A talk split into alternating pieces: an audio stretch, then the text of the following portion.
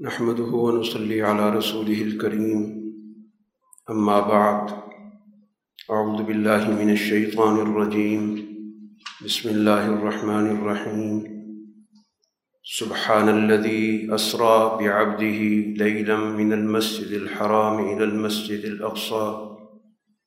الذي باركنا حوله لنريه من آياتنا.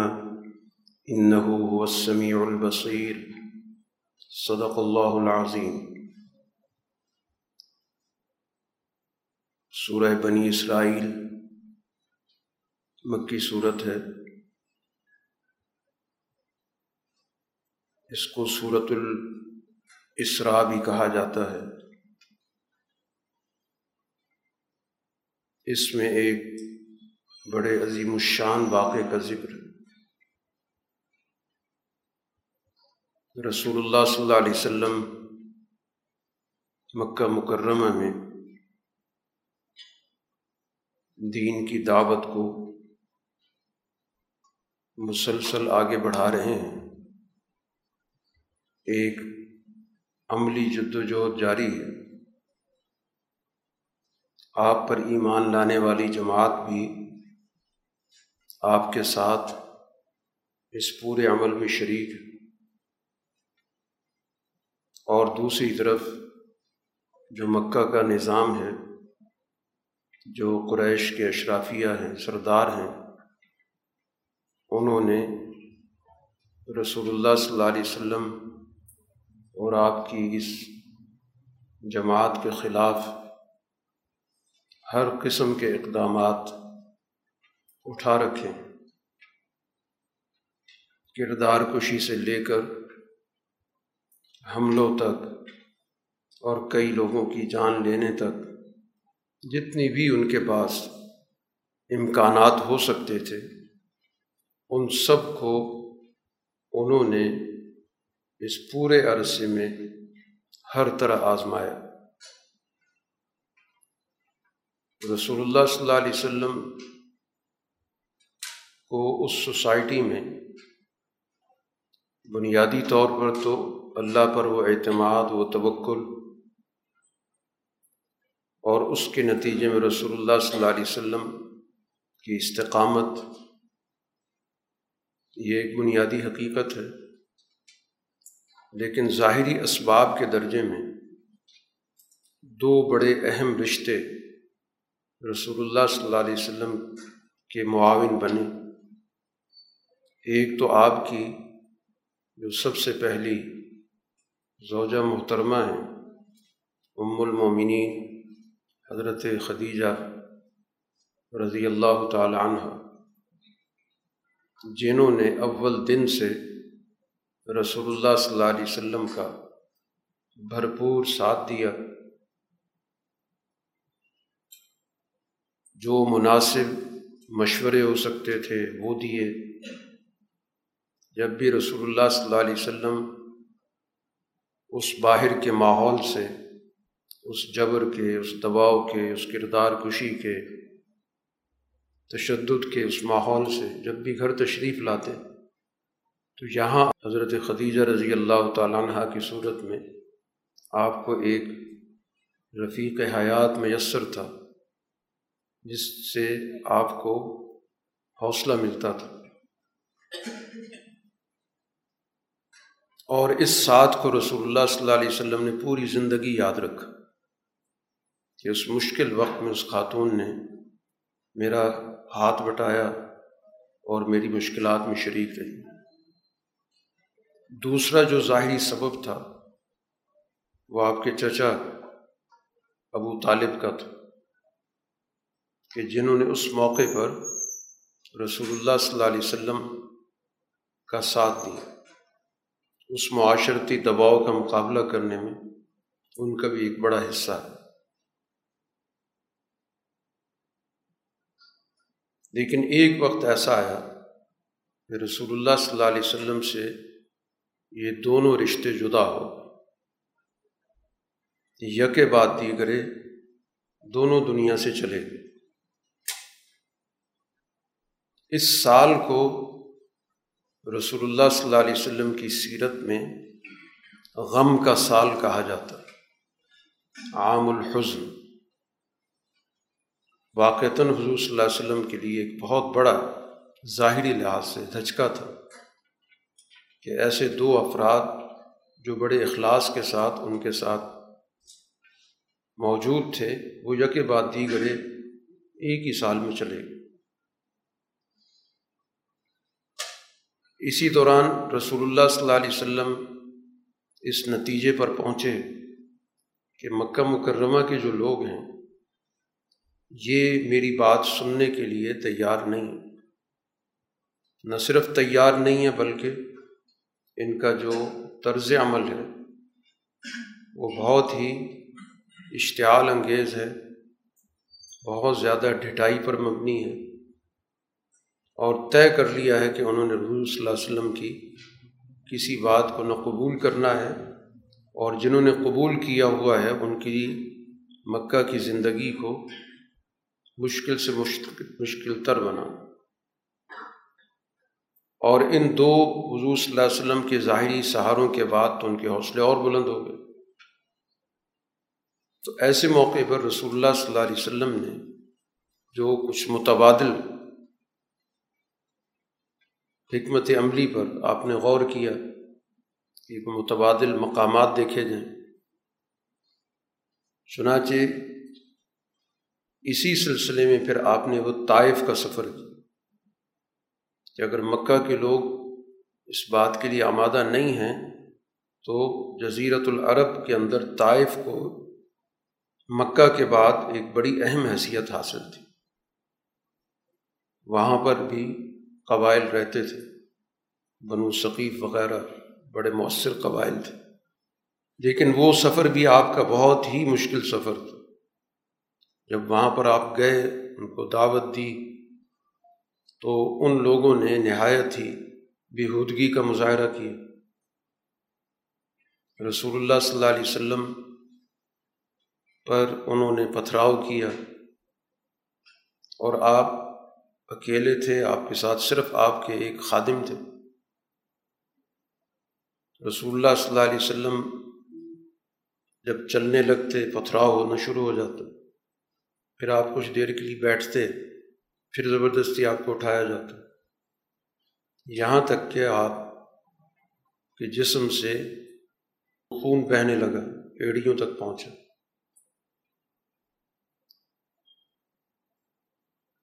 وہ ایک طویل، ظاہر ایک سفر ہے، اس کے حالات اور خود رسول اللہ صلی اللہ علیہ وسلم نے ایک موقع پر اپنی زندگی کا سب سے مشکل ترین دن اس کو قرار دیا۔ حضرت عائشہ صدیقہ رضی اللہ تعالیٰ عنہ نے ایک موقع پر رسول اللہ صلی اللہ علیہ وسلم سے پوچھا کہ عہد کا دن آپ کے لیے یقیناً بہت مشکل تھا، اس میں بھی رسول اللہ صلی اللہ علیہ وسلم زخمی ہوئے۔ تو اسی پس منظر میں انہوں نے آپ سے پوچھا کہ کیا اللہ کے رسول آپ پر عہد کے دن سے بھی زیادہ کوئی مشکل دن گزرا ہے؟ تو آپ نے فرمایا کہ ہاں وہ طائف کا دن تھا۔ کیونکہ اس میں آپ بالکل تنہا تھے۔ آپ کے پاس صرف ایک خادم تھا۔ عہد میں تو پھر آپ کے ساتھ جماعت تھی اور پھر دشمن پسپا بھی ہو گیا۔ تو یہ وہ ماحول تھا جس میں اللہ تعالیٰ نے رسول اللہ صلی اللہ علیہ وسلم کے لیے ایک بہت بڑا اعزاز متعین کی اور یہ اعزاز ہے جس کو ہم عام طور پر معراج کہتے ہیں کہ رسول اللہ صلی اللہ علیہ وسلم کو اللہ تعالیٰ نے ایک طویل سفر کرایا۔ اس سفر کے دو حصے ہیں۔ ایک حصہ ہے مکہ مکرمہ سے بیت المقدس تک۔ اس کو قرآن حکیم نے اسرا سے تعبیر کی، جو اس سورہ کے آغاز میں ہے۔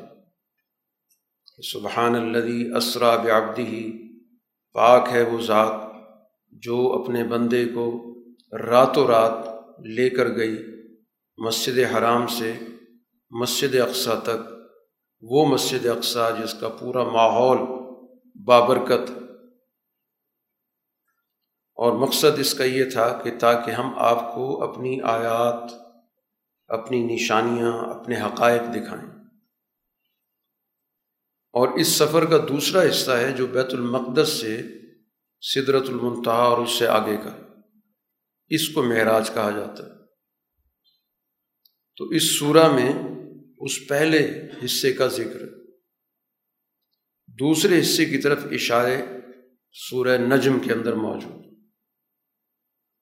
تو رسول اللہ صلی اللہ علیہ وسلم نے اس سفر میں بہت سارے حقائق دیکھے۔ سب سے پہلے تو یہ آپ کا سفر بیت المقدس تک براستہ یسرب ہوا، جو بعد میں مدینہ بنا۔ اور اس میں آپ کو یہ بھی تعارف کرایا گیا کہ آپ کو ایک وقت یہاں آنا ہے۔ تو گئے ہجرت سے پہلے اس جگہ کی نشاندہی ہوئی۔ پھر بیت المقدس تک لے جانے کا مقصد بھی اس بات کو بتانا ہے کہ آپ کو اللہ تعالیٰ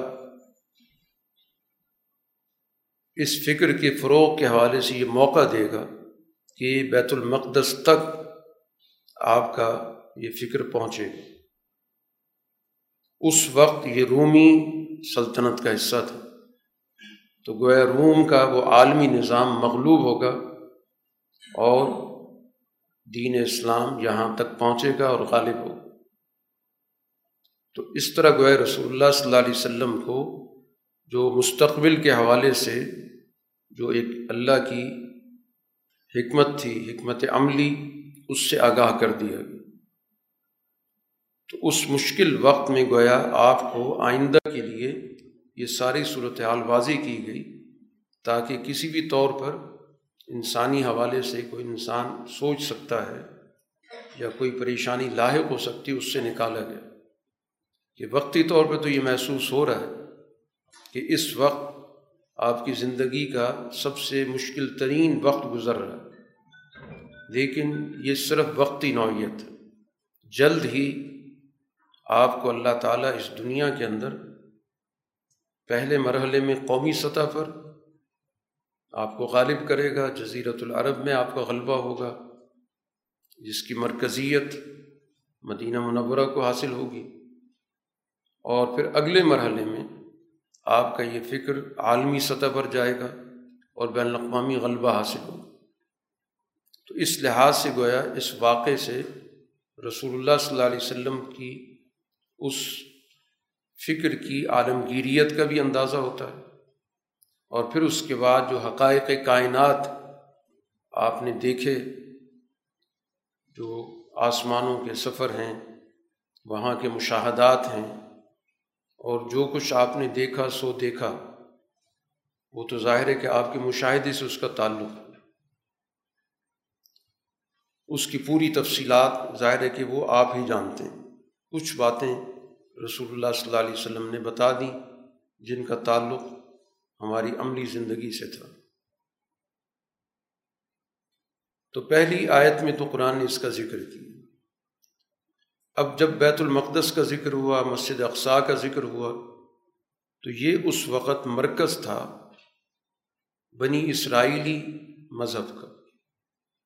رسول اللہ صلی اللہ علیہ وسلم بھی شروع میں کچھ عرصہ بیت المقدس کی طرف رخ کر کے نماز ادا کرتے رہے۔ تو اس لحاظ سے گویا یہ مرکز مسلمانوں کا بھی ہے۔ اس لیے اس کو مسلمانوں کا قبلہ اول بھی کہا جاتا۔ تو یہ مرکز بنی اسرائیل کو دیا گیا تھا۔ تو اس لیے بنی اسرائیل کا بھی قرآن حکیم نے یہاں پر ذکر کیا کہ موسیٰ علیہ السلاۃ والسلام کو ہم نے کتاب دی۔ اور ہم نے اس کو بنی اسرائیل کے لیے ہدایت کی کتاب بنایا اور ان کو یہ پیغام دیا تھا کہ تم میرے علاوہ یعنی اللہ کے علاوہ کسی اور کو اپنا کارساز مت بناؤ۔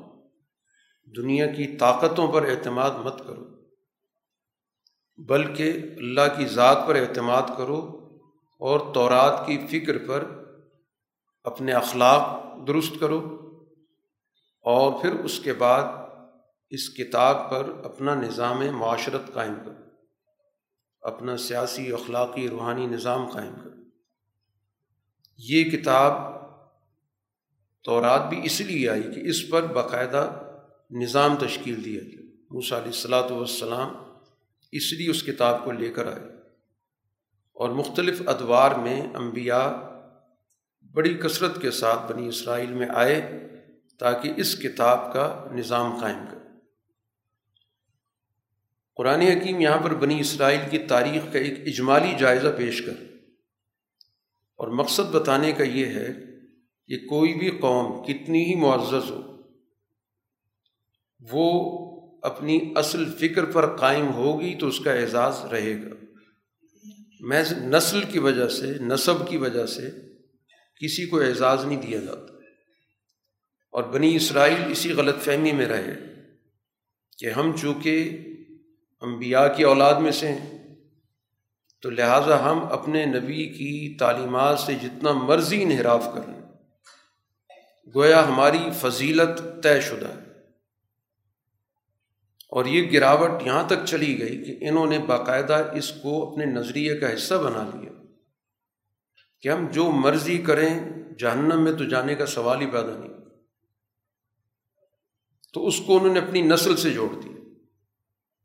حالانکہ کوئی بھی دین نسلی نہیں ہوتا، اس کا تعلق بنیادی عقائد، افکار، نظریات اس سے ہوتا۔ اس سے اگر جڑے رہو گے، اس پر اپنی تربیت کا نظام قائم کرو گے، اس پہ اپنا سسٹم بناؤ گے تو غالب رہو گے۔ اور اگر یہ رشتہ ٹوٹ جائے گا تو پھر تم پر بھی ذلت کا دور آئے گا۔ اور اس چیز سے اصل مقصد قرآن پر ایمان لانے والوں کو متنوع کرنا، کہ وہ بھی کبھی اس غلط فہمی کا شکار نہ ہو کہ ہمارے پاس آخری کتاب ہے، ہم آخری نبی کو مانتے ہیں، سب سے اعلیٰ نبی پہ ہمارا ایمان ہے، اس کا کلمہ پڑھتے ہیں۔ اور اس کے بعد جتنی بھی عملی تقاضے ہیں، ہمارا اس سے کوئی تعلق نہیں۔ لہٰذا ہمارا دنیا کے اندر سکہ چلے۔ یا ہم بخشے بخشائیں، یا جنت کی ہمارے پاس گارنٹی ہے۔ تو یہ وہی سوچیں ہیں جن کی نفی قرآن نے بنی اسرائیل کے حوالے سے کی۔ اس لیے قرآن بنی اسرائیل کے واقعات کے ذریعے قرآن کی جماعت کو آئینہ دکھاتا۔ اس تاریخ سے تم نے سبق حاصل کرنا جن وجوہات کی وجہ سے بنی اسرائیل اعزاز سے محروم ہوئے اور ذلت تک پہنچے، تو یہ طریقہ جو بھی اختیار کرے گا، نتائج اس سے مختلف نہیں ہوں گے۔ تو یہاں قرآن حکیم ذکر کر رہا ہے، آیت نمبر چار میں، کہ بنی اسرائیل کے بارے میں ہماری طرف سے یہ فیصلہ ہوا، ان کے غلط طرز عمل کے نتیجے میں کہ تم دو مرتبہ زمین میں فساد مچاؤ گے اور حدود سے تجاوز کرو گے، اپنی برتری، اپنی دوس قائم کرو گے۔ جب پہلی مرتبہ ایسا کرو گے تو ہم تم پر اپنے بڑے سخت قسم کے، جنگجو قسم کے بندے مسلط کر دیں اور چنانچہ مسلط ہوئے اور انہوں نے ان کی ساری بستیوں کی اینٹ سینٹ بجا دی، بستیاں تباہ کر دیں۔ اور جن بندوں کا قرآن ذکر کر رہا ہے، وہ بندے، وہ نہیں ہے کوئی ایمان والی کوئی جماعت تھی، کوئی نیک جماعت تھی۔ وہ بھی جابر قسم کے لوگ تھے۔ لیکن چونکہ اس موقع پر اس بگڑی ہوئی قوم کو سزا دینا مقصود تھا تو اللہ تعالیٰ کسی سے بھی کام لے سکتا۔ یہ ضروری نہیں کہ اپنے پسندیدہ لوگوں کو بھیجے گا اور وہ وہاں پر جا کر کوئی سزا دیں گے اور وہاں پر کوئی انصاف کا نظام قائم کریں۔ دنیا کے اندر ظالم اور جابر لوگوں کو ایسی قوموں پر مسلط بھی کر دیا جاتا۔ چنانچہ ان پر ایک وقت میں جالوت جیسا ظالم حکمران مسلط ہوا۔ جس نے ان کے گھروں کو برباد کر دیا اور جو بچے کچے لوگ تھے ان کو بستیوں سے بے دخل کر دیا، وہ ادھر ادھر بھاگتے پھر اپنی زندگیاں بچاتے ہوئے۔ اور قرآن نے کہا کہ یہ جو ہم نے کہا تھا، یہ ہو کے رہا۔ پھر ان کے اندر اللہ نے نبی بھیجے، ان کو سمجھانے بجھانے کی۔ پھر ان کے اندر کچھ رمق پیدا ہوئی۔ احساس زندہ ہوا۔ پھر نبی سے انہیں درخواست کی کہ ہمیں اپنی اس پستی سے نکالنے کے لیے کوئی سیاسی قیادت دیں۔ پھر پورا واقعہ جو قرآن سورہ بقرہ کے اندر ذکر کر چکا ہے کہ تالوت کا تقرر ہوتا ہے اور پھر تالوت کی قیادت میں جنگ لڑی جاتی ہے، جس میں داؤد علیہ السلام بھی شامل تھے اور پھر اللہ نے ان کو غلبہ دی پھر اسی طرح کچھ عرصہ پھر گزرتا ہے۔ عروج پر رہے، پھر زوال کی طرف چلے گئے۔ پھر وہی طور طریقے ان نے اختیار کر لیے۔ اپنے اندر طبقاتیت پیدا کر لی، گروہیت پیدا کر لی، بد عملی پیدا کر لی، ناانصافی کو انہوں نے اختیار کر لیا۔ اللہ تعالیٰ کے احکامات کو ہیلے بہانوں سے رد کرنا شروع کر دیا۔ تو پھر دوبارہ ان پر اللہ نے ایک اور ظالم مسلط کر دی۔ تو قرآن ان واقعات کو ذکر کر رہا ہے، یہ بات سمجھانے کے لیے کہ بنی اسرائیل جن کی بڑی شاندار تاریخ ان معنوں میں ہے کہ ان کے پاس بیسیوں نبی آئے۔ اور دنیا کی جو اس وقت تک ہمارے پاس معلومات ہیں، معروف کتابوں کی، چار بڑی کتابیں ذکر ہوتی ہیں۔ ان چار میں سے تین کتابیں بنی اسرائیل میں آئیں۔ تو رات آئی، زبور آئی، انجیل آئی۔ تو اس لحاظ سے اتنا بڑا اعزاز کسی کے پاس نہیں۔ لیکن یہ اعزاز میں کوئی معنی نہیں رکھتا جب تک کہ اس کے مطابق اپنی فکر کی، تشکیل نہیں کی جائے گی، اپنے کردار کو نہیں بنایا جائے گا، اپنی اجتماعیت کو صحیح طور پہ استوار نہیں کیا جائے گا۔ تو چنانچہ پھر دوبارہ ان پر بخت نثر مسلط ہوا، وہ بھی ظالم جابر بادشاہ تھا۔ اس نے بھی ان کو تحتیق کیا، مارا، گھروں سے نکالا۔ تو قرآن ایک اصولی بات کرتا ہے کہ ان احسن تم احسن تم لنفسی اگر تم اپنا کردار بہتر کرو گے تو اس کا فائدہ تم ہی اٹھاؤ گے۔ اور اگر ان اصا تم فلاح اگر تم برائی کی طرف جاؤ گے تو اس کے نتائج بھی دیکھو گے۔ تو یہ تو گویا کہ تمہارے کردار سے اس کا تعلق، جیسا کردار اپناؤ گے، نتائج اسی طرح نکلیں گے۔ اور بنی اسرائیل کی تاریخ اسی مد و جذر کا نام ہے۔ عروج بھی پایا، زوال میں پستی تک بھی گئے، غلامی کے بھی شکار ہوئے، قتل عام بھی ان کا ہوا۔ پھر اس کے بعد ان کے اندر کچھ سوچ پیدا ہوئی، کچھ اٹھان پیدا ہوئی اپنی نبی کی بات مانی۔ دوبارہ ان پر خوشحالی کا دور آ گیا۔ جس کو قرآن یہاں ذکر کرتا ہے امددنا کم اموالم و بنین۔ مال و دولت بھی ملا، نسل کے اندر بھی ظاہر اضافہ ہوا۔ اور ان کو ایک بڑی جماعت کی شکل اختیار کرائی گئی۔ یہ سب چیزیں اس دنیا کے اندر ہوئیں اور قرآن اس سارے واقعے کو ذکر کرنے کے بعد توجہ دلا رہا ہے کہ یہ قرآن کس لیے ہے؟ ان نہاز القرآن یہدی للتی یا اقوا جو آیت نمبر نو کے اندر قرآن نے اپنا تعارف بھی کرا دی کہ قرآن دنیا کے اندر اس لیے آیا ہے کہ جو راستہ سب سے درست ہے، بالکل راست راستہ ہے، بالکل سیدھا راستہ ہے، اس کی رہنمائی دینے اور جو اس راستے پر آنے کا فیصلہ کر لیں، اس جماعت کو جو اس کے مطابق اپنا کردار بنا رہی ہے، عمل صالح کر رہی ہے، ان کو وہ اشارت دیتا ہے۔ کہ ان الحم اجرن کبیرہ، ان کے لیے بہت بڑا اجر ہے۔ اور اجر کا دائرہ دونوں جہانوں پر ہوتا ہے۔ ہم نے اجر کے لفظ کو محدود کر دیا اس دنیا کے بعد کے جہان کے لیے۔ لیکن قرآن کی زبان میں اجر رزلٹ کو کہا جاتا ہے، نتیجے کو کہا جاتا ہے۔ ایک اچھا نتیجہ۔ قرآن نے کہا، ایک بڑا نتیجہ نکلے گا جو تمہارے حق میں ہوگا۔ تو دنیا کے اندر بھی اس نے نتائج دیے اور آج بھی دینے کی صلاحیت رکھتا ہے۔ اور اس دنیا کے بعد کی ظاہر جہان کے اندر بھی اجر کا ایک بڑا وسیع تصور موجود ہے۔ اسی کے ساتھ قرآن حکیم نے یہاں پر کائنات کی جو نشانیاں ہیں، ان کو بھی وہ ساتھ ساتھ لے کے چلتے گرد پیش کا نظام اس پہ غور و فکر کر۔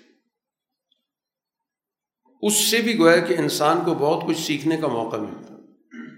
قرآن حکیم نے یہاں پر آیت نمبر بارہ میں دن اور رات کو اللہ کی دو نشانیوں کے طور پہ ذکر کی اور پھر یہ بتایا کہ ہم رات کی نشانی مٹاتے ہیں، دن کی نشانی پھر لے آتے ہیں۔ اور دن کے اندر ہر چیز ظاہر ہے کہ انسان کے مشاہدے میں آتی ہے۔ اس کا فائدہ کیا ہوتا ہے کہ دن کے اندر انسان اپنی ضروریاتی زندگی کو حاصل کرنے کی جد وجہد کرتا ہے۔ کوئی تجارت کرتا ہے، کوئی کاروبار کرتا ہے، کوئی زراعت کرتا ہے، جو بھی زندگی کی معمولات ہیں۔ اور پھر اس کے ذریعے انسان کو اپنی زندگی کے نظام کو مرتب کرنے میں مدد ملتی ہے۔ ہمیں زندگی کا جو حساب کتاب ہے، اسی سے پتہ چل رہا ہے۔ کہ دن رات کا نظام مکمل ہوا تو پتہ چلا کہ چوبیس گھنٹے مکمل ہو گئے۔ ایک گویا کہ پورا سرکل مکمل ہو گیا۔ پھر ایک اور سرکل، پھر ایک اور سرکل۔ اسی کے بنیاد پہ پھر آپ مہینے کا تعین کرتے ہیں۔ پھر ان مہینوں کی بنیاد پہ سالوں کا تعین کرتے ہیں۔ تو اسی طرح گویا کہ دنیا کے اندر بھی جب وہی آتی ہے، پیغام آتا ہے یا خود قرآن آیا ہے، تو وہ جس وقت آیا تو گویا سوسائٹی پر رات تاری تھی۔ ظلمتیں تھیں۔ تو جس طرح یہ حقیقت ہے کہ رات ہمیشہ نہیں رہتی، دن ضرور ظاہر ہوتا ہے۔ تو اسی طرح قرآن نے کہا کہ اب دنیا کے اندر بھی جو مسلط رات ہے، وہ ختم ہونے والی ہے۔ اور قرآن حکیم اس دنیا کے اندر ایک روشنی کا پیغام لے کے جیسے دن روشن ہوتا ہے، پھر انسان کی ساری سرگرمیاں اس میں شروع ہو جاتی ہیں۔ تو اسی طرح قرآن حکیم کا بھی دن آنے والا ہے۔ یہاں پر قرآن حکیم نے قوموں کی عروج و زوال کی جو بھی گفتگو ہو رہی ہے، ایک ضابطہ بھی بتایا کہ کون سا ضابطہ ہے جس کی وجہ سے قومیں تباہ ہوتی ہیں۔ ایک ضابطہ تو قرآن حکیم نے یہ بتایا کہ دنیا میں اللہ کی طرف سے عذاب کا فیصلہ اس وقت ہوتا ہے کہ جب اللہ کا پیغام اس سوسائٹی کو پوری طرح منتقل ہو جاتا پہلے دور کے اندر رسول آتا تھا۔ وہ رسول آ کر اپنی بات مکمل طور پر واضح الفاظ میں سوسائٹی کو پہنچاتا تھا۔ اس کے بعد وہ سوسائٹی اگر اس فکر کو قبول نہیں کرتی تھی، روڑے اٹکاتی تھی، تو پھر اس پر حجت پوری ہو جاتی تھی اور بالآخر اس کی تباہی کا فیصلہ ہوتا تھا۔ تو دنیا میں جس جس قوم کے پاس دین کا پیغام پہنچا ہے اور اس نے اس دین کے پیغام کو سمجھ لیا کہ یہ سچا پیغام ہے، ہماری بھلائی کا پیغام ہے اور اس نے ان تقاضوں سے منہ موڑا ہے، تو پھر وہاں پر عذاب کا فیصلہ ہو جاتا۔ تو ایک تو یہ اصولی بات بتا دی گئی۔ دوسری بات ایک اور سمجھائی۔ کہ تباہی کا آغاز کہاں سے ہوتا ہے؟ سوسائٹی تو بہت سارے لوگوں کا ایک مجموعہ ہے۔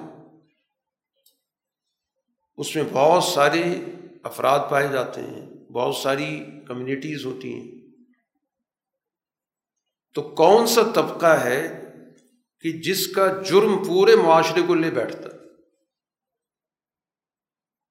آیت نمبر سولہ میں یہی چیز سمجھائی گئی کہ ویزا اردنا انہ لکھا کریتن کہ جب ہماری طرف سے کسی معاشرے کی تباہی کا فیصلہ ہوتا ہے، تو وہ کس بنیاد پر ہوتا ہے؟ تو ہم وہاں کے مترف طبقے کو احکامات دیتے ہیں۔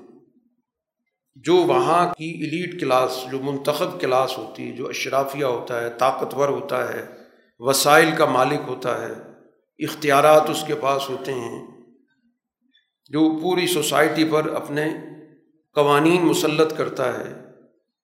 عام طور پر لوگ جس کے پیچھے چل رہے ہوتے ہیں، اس کے رسم و رواج کو قبول کر رہے ہوتے ہیں۔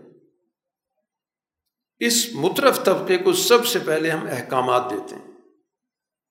گویا ہر دور کے اندر جو نبی آتا ہے یا جو بھی نبی کی دعوت ہے، وہ سب سے پہلے ان کو مخاطب کرتی ہے۔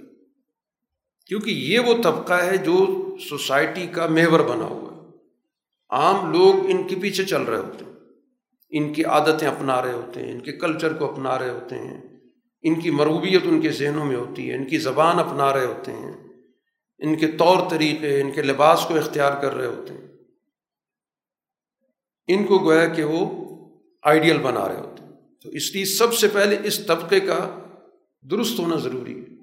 تبھی سوسائٹی کے اندر تبدیلی آتی ہے۔ آپ عام آدمی کو جتنا مرضی تبلیغ کرتے رہیں، وہ ان کے اثر و نفوذ میں ہوتا ہے۔ وہ ان کے پیچھے چل رہا ہوتا ہے۔ کیونکہ اس کا ذہن ان کی پیروی میں پست ہو چکا ہوتا تو اسی وجہ سے سب سے پہلے ہم اس اوپر والے طبقے کو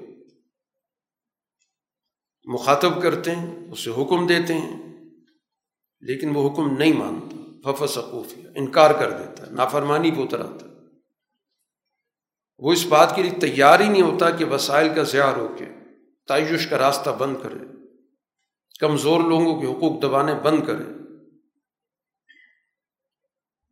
اس کو دولت کا نشہ چڑھا ہوتا اقتدار کا نشہ ہوتا اس وہ سمجھ رہا ہوتا ہے کہ سارے قانون ہمارے قابو میں ہیں، سارا نظام ہمارے کنٹرول میں ہے۔ سب اداروں پہ ہمارا قبضہ ہے۔ اپنے مرضی کے فیصلے کرنے کے لیے عدالتیں موجود ہیں۔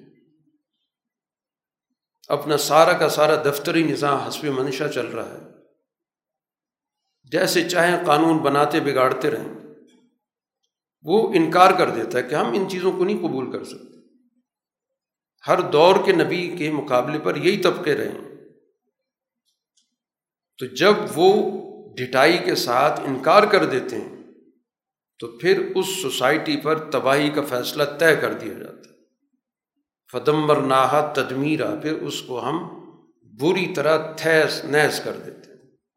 وہ معاشرہ تباہ ہوتا ہے۔ تو گویا معاشروں کی تباہی کا سب سے بڑا مجرم طبقہ یہ طبقہ ہوتا ہے جس کے پاس وسائل کی فراوانی، جس کے پاس اختیارات، طاقت، جس کے پاس قانون سازی، جس کے پاس سارے ہیل و حجت، طور، طریقے، مکر و فریب، سب چیزوں پر جس کا قبضہ ہوتا ہے۔ تو اس طبقے کا درست ہونا ضروری ہے، یا اس طبقے سے معاشرے کو نجات دلانا ضروری ہے۔ اگر معاشرہ بچنا چاہتا ہے، کوئی بھی سوسائٹی تباہی سے نکلنا چاہتی ہے، تو اس کو ظاہر اس طبقے سے، اس فکر سے، اس سوچ سے ان رویوں سے اس کو نکلنا ہوگا، تو پھر اس کی بقا ہوگی۔ ورنہ ظاہر ہے کہ جب کشتی ڈوبے گی تو سب کو لے کے ڈوبے گی۔ ڈوبتے وقت کبھی نہیں دیکھا جائے گا کہ اس کا کتنا کردار تھا یا اچھا تھا یا برا تھا۔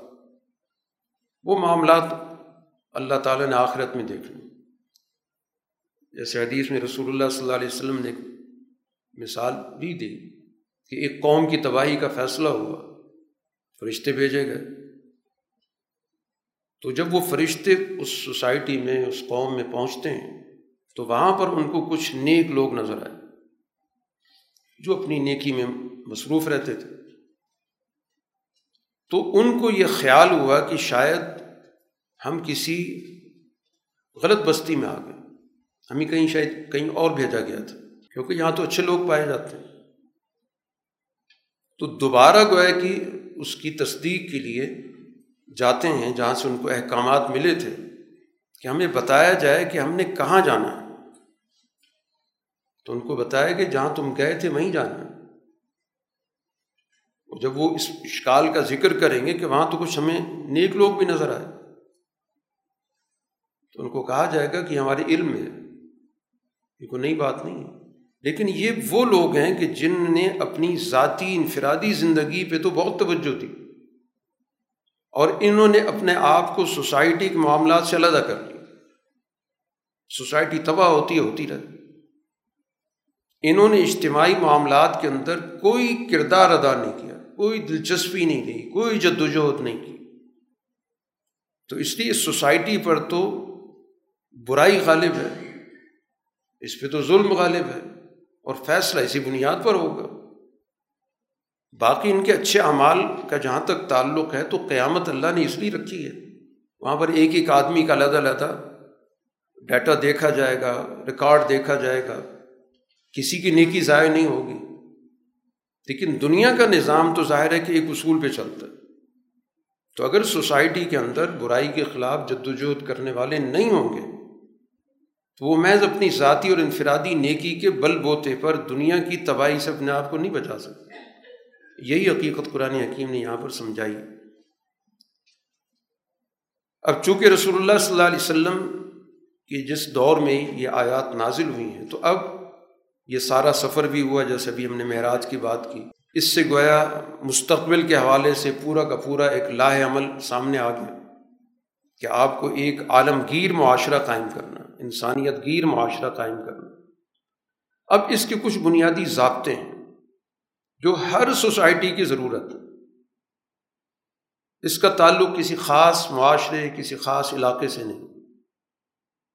کوئی بھی ایسی سوسائٹی جو اعلیٰ اصولوں پر قائم کی جاتی ہے تو اس کے اعلیٰ اصول کیا ہوتے ہیں؟ قرآن حکیم نے یہاں پر ایک فہرست دی۔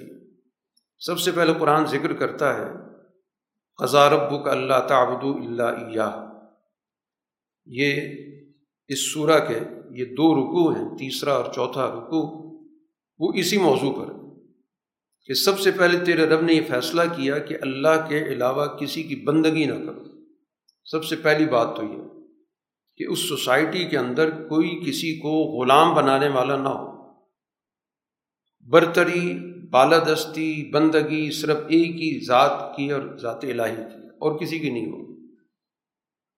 کسی اور کی غلامی ناقابل قبول ہو۔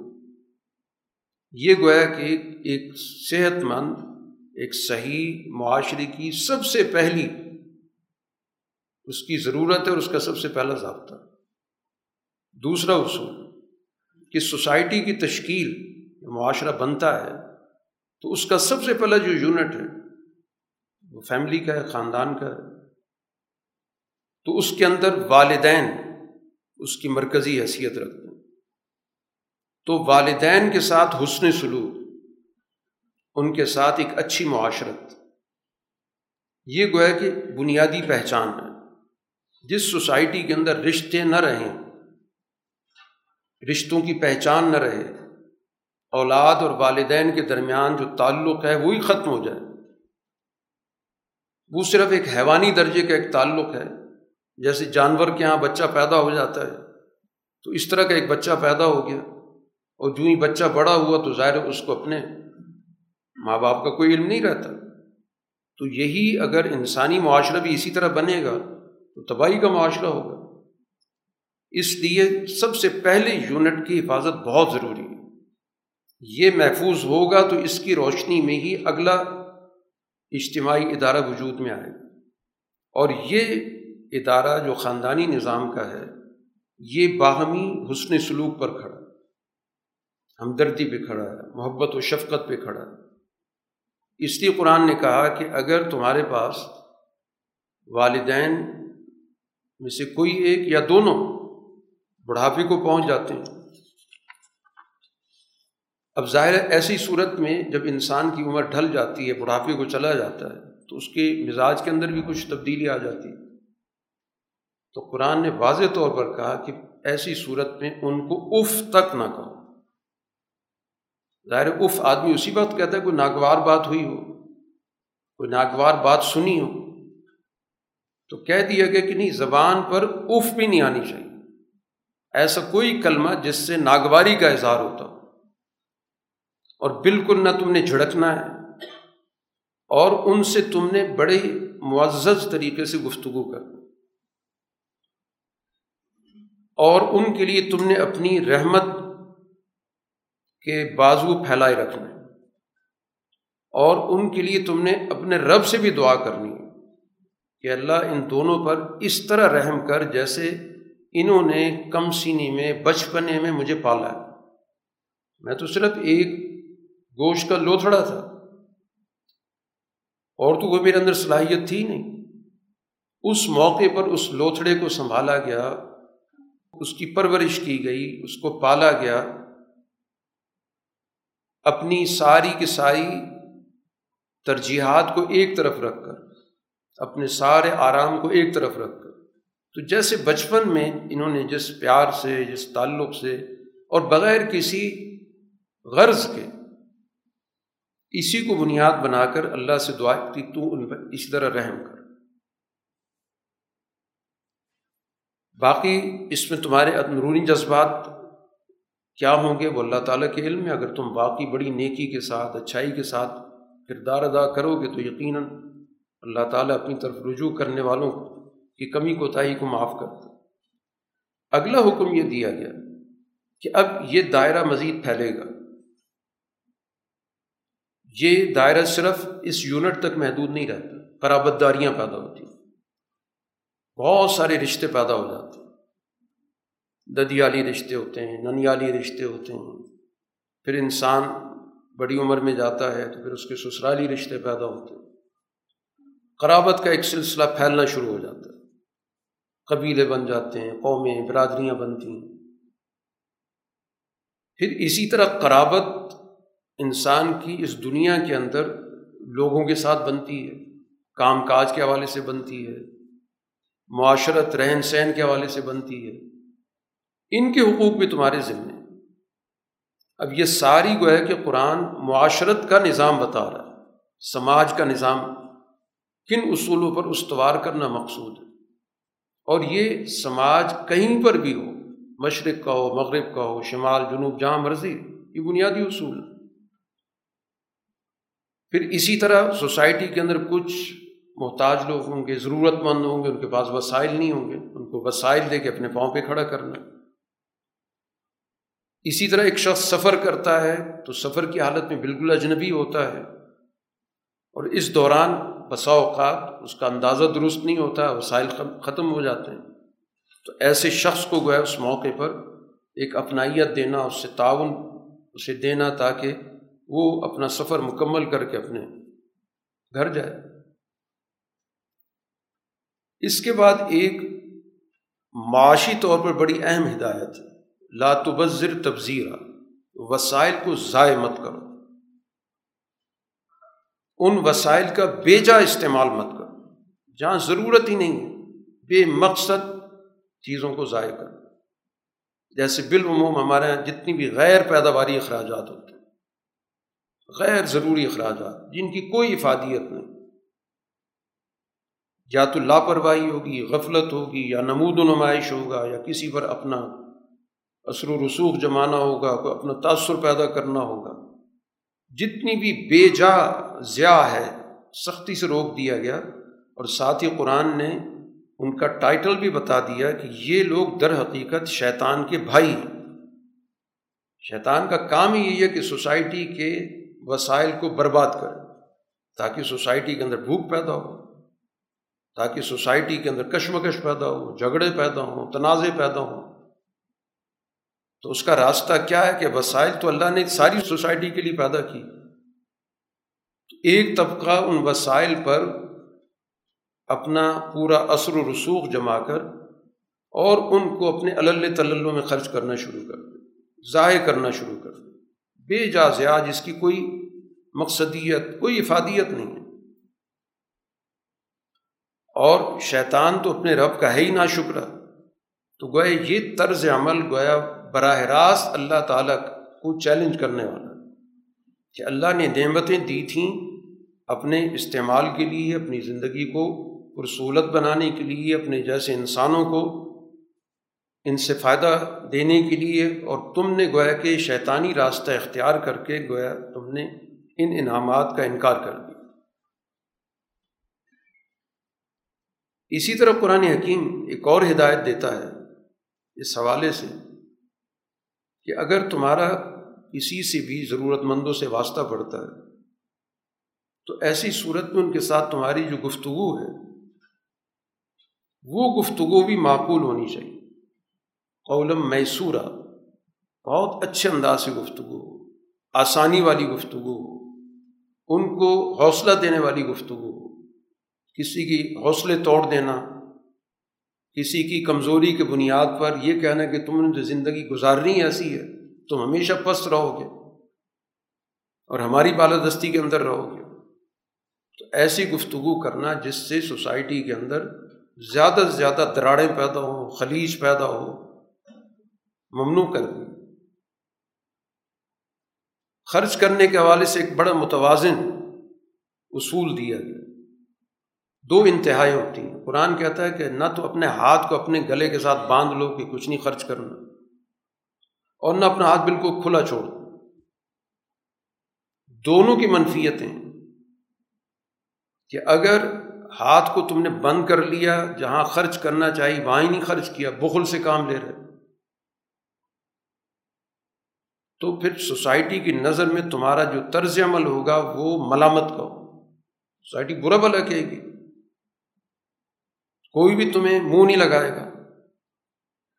سب تمہیں گویا کہ ایک ناپسندیدہ عنصر کے طور پر دیکھیں گے۔ اور تم سے جان چھڑانے کی کوشش کریں گے۔ اور اگر تم سارے وسائل ضائع کرنا شروع کر دو گے تو پھر حسرت کی کیفیت ہوگی۔ کہ جب کسی چیز کی ضرورت پیش آئے گی، تو حسرت سے کہو گے کہ پیسے ہوتے، تو ہم خرچ کرتے۔ تو یہ دونوں کیفیتیں ظاہر منفی ہیں۔ اور انسان ان دونوں کیفیات میں ہی اپنی صلاحیتیں کھو بیٹھتا۔ ملامت کی کیفیت میں ہو یا حسرت کی کیفیت میں تو اس سے بچنے کا طریقہ بتایا گیا کہ اپنے اندر توازن پیدا کرو، اعتدال پیدا کرو۔ جہاں ضرورت ہے خرچ کرنے کی ضرور کرو۔ اور جہاں ضرورت نہیں ہے وہاں پر ہاتھ روک کے رکھو۔ بے جا ضیاع نہ کرو اور بلا وجہ چیزوں کو روک کے مت رکھو۔ ایک اور حکم دیا گیا کہ اپنی اولادوں کو افلاس کے ڈر سے قتل مت کرو۔ چاہے جسمانی طور پہ قتل جیسے کچھ اقوام کے اندر رہا ہے کہ اتنی ان کے اندر خود غرضی آ جاتی تھی کہ ہمارے وسائل کے اندر شریک پیدا ہو گئے۔ ہم پہلے چند لوگ ہیں، بڑی فراوانی کے ساتھ خرچ کرتے ہیں، تعیش کی زندگی بسر کرتے ہیں۔ اور اگر یہ مزید اضافہ ہونا شروع ہو گیا تو تقسیم کرنا پڑے گا۔ اپنی مصروفیات کو محدود کرنا پڑے گا۔ تو اس بنیاد پر کچھ اقوام کے اندر جسمانی قتل کا رواج بھی رہا ہے۔ اور اسی طرح اگر جسمانی قتل نہیں کیا جا رہا، لیکن ان کی تربیت پر کوئی توجہ نہیں دی جا رہی، ان کی مطلوبہ جو ان کی صلاحیتیں ہیں، ان کے اندر ہمیں پیدا کرنی چاہیے، ان کے لیے کوئی اخراجات نہیں کیے جا رہے۔ تو یہ بھی قتل اولاد ہے۔ کہ جسمانی طور پر تو وجود موجود ہے، لیکن ہم نے اس کی اخلاقیات کو برباد کر دیا۔ اس کے آگے بڑھنے کے راستے بند کر دیے، اس کی فکر کو پست کر دیا۔ اس کے اندر ہم نے اخلاقی کمزوریاں پیدا کر دی تو دونوں طرح کا قتل ممنوع ہے۔ اور پھر قرآن نے کہا کہ دنیا میں جو بھی انسان آ رہا ہے، وہ اپنے وسائل کے ساتھ آ رہا ہے۔ اللہ نے اس دنیا کے اندر وسائل رکھے ہیں۔ پہلے وسائل رکھیں، پھر انسان آ رہا ہے۔ اس لیے جو جو انسانی آبادی بڑھ رہی ہے، اسی کے ساتھ ساتھ انسانی علم میں اضافہ ہو رہا ہے۔ اس کو پتہ چل رہا ہے کہ زمین کے اندر کتنے خزانے موجود ہیں۔ ان کو دریافت کرو، ان کو نکالو۔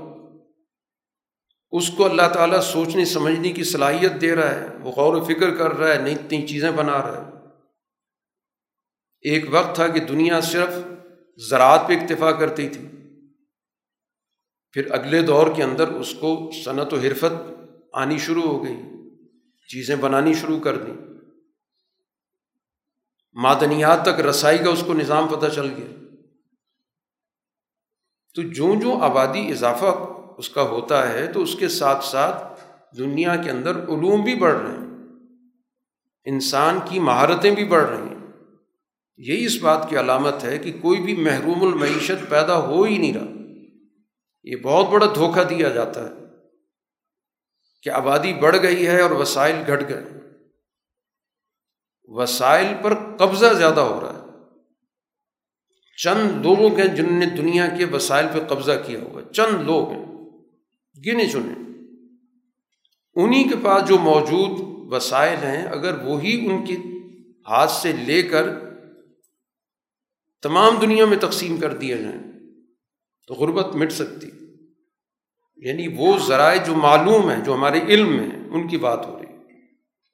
اور اگر ان ذرائع کو شامل کریں جو اللہ نے دنیا کے اندر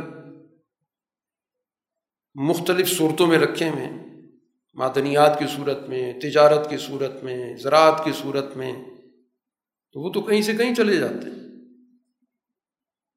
تو گویا کہ اپنے قبضے کو جائز کرنے کے لیے یہ سوچ بنا دی گئی، فکر پیدا کر دی گئی کہ وسائل محدود ہیں اور انسان لامحدود ہو گئے، زیادہ ہو گئے۔ اور جو اس کی اصل وجہ اس کی طرف سے توجہ ہٹا دی گئی، اس کو قدرت کا موضوع بنا دیا گیا۔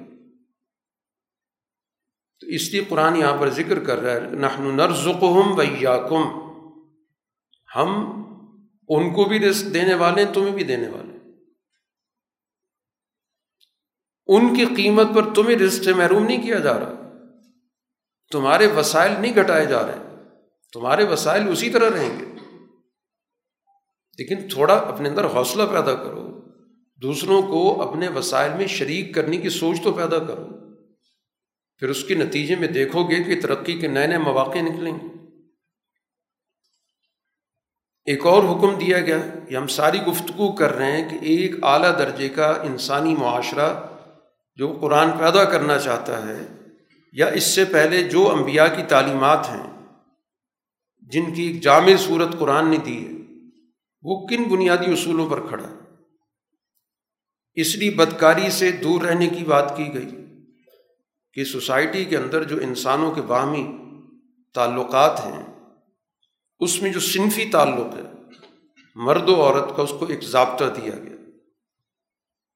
جس کو نکاح کہا جاتا ہے، جس کو باقاعدہ ایک قانونی شکل دی گئی، جس کو ایک پاکیزہ شکل دی گئی، جس کے ذریعے ایک ان کے تعلقات کو ایک اعتبار دیا گیا۔ اس سے ہٹ کر جب صرف اس کو حیوانی درجے کے اندر پورا کرنے کی کوشش کی جائے گی، تو اسی سے سوسائٹی کے اندر بد اخلاقی پھیلے گی۔ اسی کے نتیجے میں سوسائٹی کے اندر باہمی قتل و غارت کی نوبت آئے گی۔ اور انسانوں کے درمیان جو انسانی اوصاف ہیں وہ ختم ہو جائیں گے۔ اسی کو قرآن فاحشہ، بے حیائی کا کام کہتا ہے۔ سا سبیلا اور ایک بہت برا راستہ کھل جائے گا۔ ایک اور حکم انسانی جان کی حرمت کے حوالے سے دیا گیا کہ جن جانوں کو اللہ تعالیٰ نے محترم کر دی ہر انسان کی جان محترم ہے۔ جو دنیا میں آ گیا، اس کی جان کی حفاظت کرنا معاشرے کی ذمہ داری ہے۔ اس جان سے کوئی کھیل نہیں سکتا۔ سوائے اس کے کہ اگر کسی نے اپنی جان کو خود ہی احترام سے محروم کر دیا، کسی اور کی جان لے لی، قاتل بن گیا، تو پھر تو ظاہر بات ہے کہ اس نے اپنے احترام کو اپنے ہاتھ سے کھو دیا۔ اس کو تو سزا ملے گی۔ اب اگر کوئی مظلومی کے حالت میں قتل ہو گیا تو اب قرآن یہاں پر وہ ضابطہ بھی ذکر کرتا ہے کہ مقتول کے وارث کو اختیار دیا گیا کہ وہ اس بات کا مطالبہ کر سکتا ہے، اس کا استحقاق ہے کہ وہ نظام سے یہ تقاضا کرے، سسٹم سے تقاضا کرے کہ اس کا قصاص لیا جائے۔ یہ اس کا حق ہے۔ اس سے کوئی نہیں روک سکتا۔ نہ دنیا کا کوئی قانون روک سکتا ہے، نہ اس کا اسٹیٹ سے کوئی تعلق ہے، اس کا تعلق اس فیملی سے۔ لیکن اس میں بھی کہا گیا کہ پھر قتل کے اندر حدود سے تجاوز مت کرو۔ جس نے قتل کیا، اس کو کٹہرے میں لاؤ۔ یہ نہ ہو کہ قتل ایک نے کیا، جواب میں دو آدمی پکڑوا دیے گئے، دو کو سزا دلوا دی گئی۔ حدود سے تجاوز نہیں ہونا چاہیے۔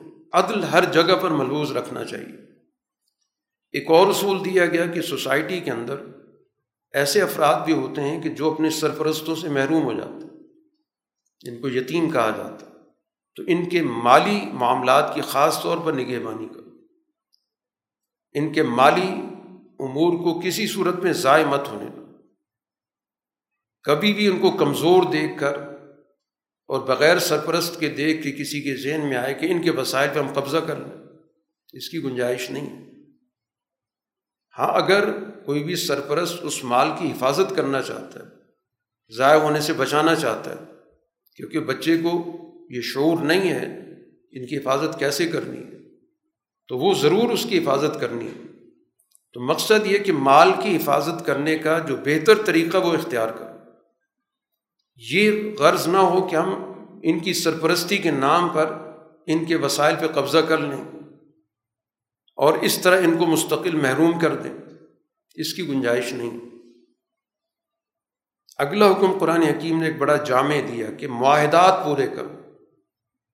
جب بھی کسی کے ساتھ تمہارا دو طرفہ معاملہ طے ہوتا ہے، اسی کو معاہدہ کہتے ہیں۔ اور معاہدات کے بارے میں باقاعدہ بعض پرس ہوگی، پوچھا جائے گا۔ اللہ تعالیٰ کے یہاں ہر ہر معاہدے کے بارے میں پوچھا جائے گا۔ چاہے دو افراد کے درمیان ہوا ہو، دو اقوام کے درمیان ہوا ہو، ایک فرد کا معاشرے کے ساتھ ہوا ہو، اسٹیٹ کے ساتھ ہوا ہو، ریاست کا ریاست کے ساتھ ہوا ہو، جتنی بھی معاہدات کی صورتیں ہر معاہدہ گویا محترم ہے۔ چاہے دو ہم مذہب افراد کے درمیان ہوا ہو، دو دوسرے مذاہب کے افراد کے درمیان ہوا ہو اگلا حکم دیا گیا کہ سوسائٹی کے اندر جو معاشی نظام ہے، اس کو درست طریقے سے استوار کرو انصاف کی اساس پر۔ قسطاس المستقیم۔ بالکل درست طریقے سے۔ اس کا میزان درست ہونا چاہیے۔ اس کا ترازو بالکل درست ہونا چاہیے۔ بیلنس ہونا چاہیے۔ یہ نہ ہو کہ اس کے آڑ میں ایک دوسرے کے وسائل پہ زیادہ قبضہ کر۔ تو تمہارے جو بھی پیمانے ہیں، ان کی جو بھی شکل بنتی ہے، تمہارے پیمانے درست ہونے چاہیے۔ کیونکہ افراد کے درمیان اشیاء کا جب تبادلہ ہوتا ہے، تو پیمانے کی بنیاد پر ہوتا ہے۔ اسی سے پتہ چلتا ہے کہ یہ چیز اس چیز کے مساوی ہے، برابر۔ تو وہ جو بھی پیمانہ ہے، جس کے ذریعے اشیاء کے درمیان ہم ریشو طے کر رہے ہیں، وہ اس کے اندر گڑبڑ نہیں ہونی چاہیے۔ اور یہ ایک بڑا جامع تصور ہے، پوری سوسائٹی پر اس کا اطلاق ہوتا ہے کہ افراد کے درمیان مختلف معاملات ہوتے ہیں۔ مادی معاملات بھی ہوتے ہیں، مانوی معاملات بھی ہوتے ہیں۔ ان کو پرکھنے کے لیے تمہارے درمیان ایک ایسا ضابطہ طے ہونا چاہیے کہ جس میں کسی کو بھی دوسرے پر ترجیح نہ ہو۔ ایک اپنی حیثیت سے ناجائز فائدہ اٹھا کر دوسرے سے زیادہ سے زیادہ چیزوں کو نہ سمیٹے۔ اور اگر یہ سوسائٹی کے اندر پیمانوں کا، اشیاء کے تبادلے کا، حقوق کے تبادلے کا، باہمی تعلقات کے لحاظ سے ایک دوسرے کے ساتھ معاملات کو درست رکھنے کا جو پیمانہ ہے درست ہوگا، تو پھر اس سوسائٹی کے اندر احسن و تعبیلہ نتائج بالکل درست نکلیں گے۔ ایک اور حکم یہ دیا گیا کہ جن چیزوں کے بارے میں معلومات نہ ہو، ان کے پیچھے مت پڑا کرو۔ اندازے لگانا ایسی چیزوں کے بارے میں جس کے بارے میں معلومات ہی نہیں۔ تخیلات کی بنیاد پر لوگوں کے بارے میں اپنے تاثرات قائم کر لینا، اس کی بنیاد پر خود ساختہ باتیں پیدا کر لینا۔ جن کی کوئی بنیاد ہی موجود نہیں، حقائق کے بغیر کوئی بات مت کرو۔ جس چیز کے بارے میں تمہیں علم ہے، تم نے اس چیز کو دیکھا ہے اس چیز کو سنا ہے، کسی بھی معتبر ذریعے سے اس چیز کے بارے میں تمہیں یقین ہو چکا ہے، پھر تو اس کے پیچھے چلو۔ میں سنی سنائی بات پر، خیالات کی بنیاد پر، افواہوں کی بنیاد پر آج تو پوری جھوٹ کی صنعت پیدا ہو گئی جو جتنا بھی آپ کا میڈیا ہے، یہ تو ایک جھوٹ کی صنعت ہے۔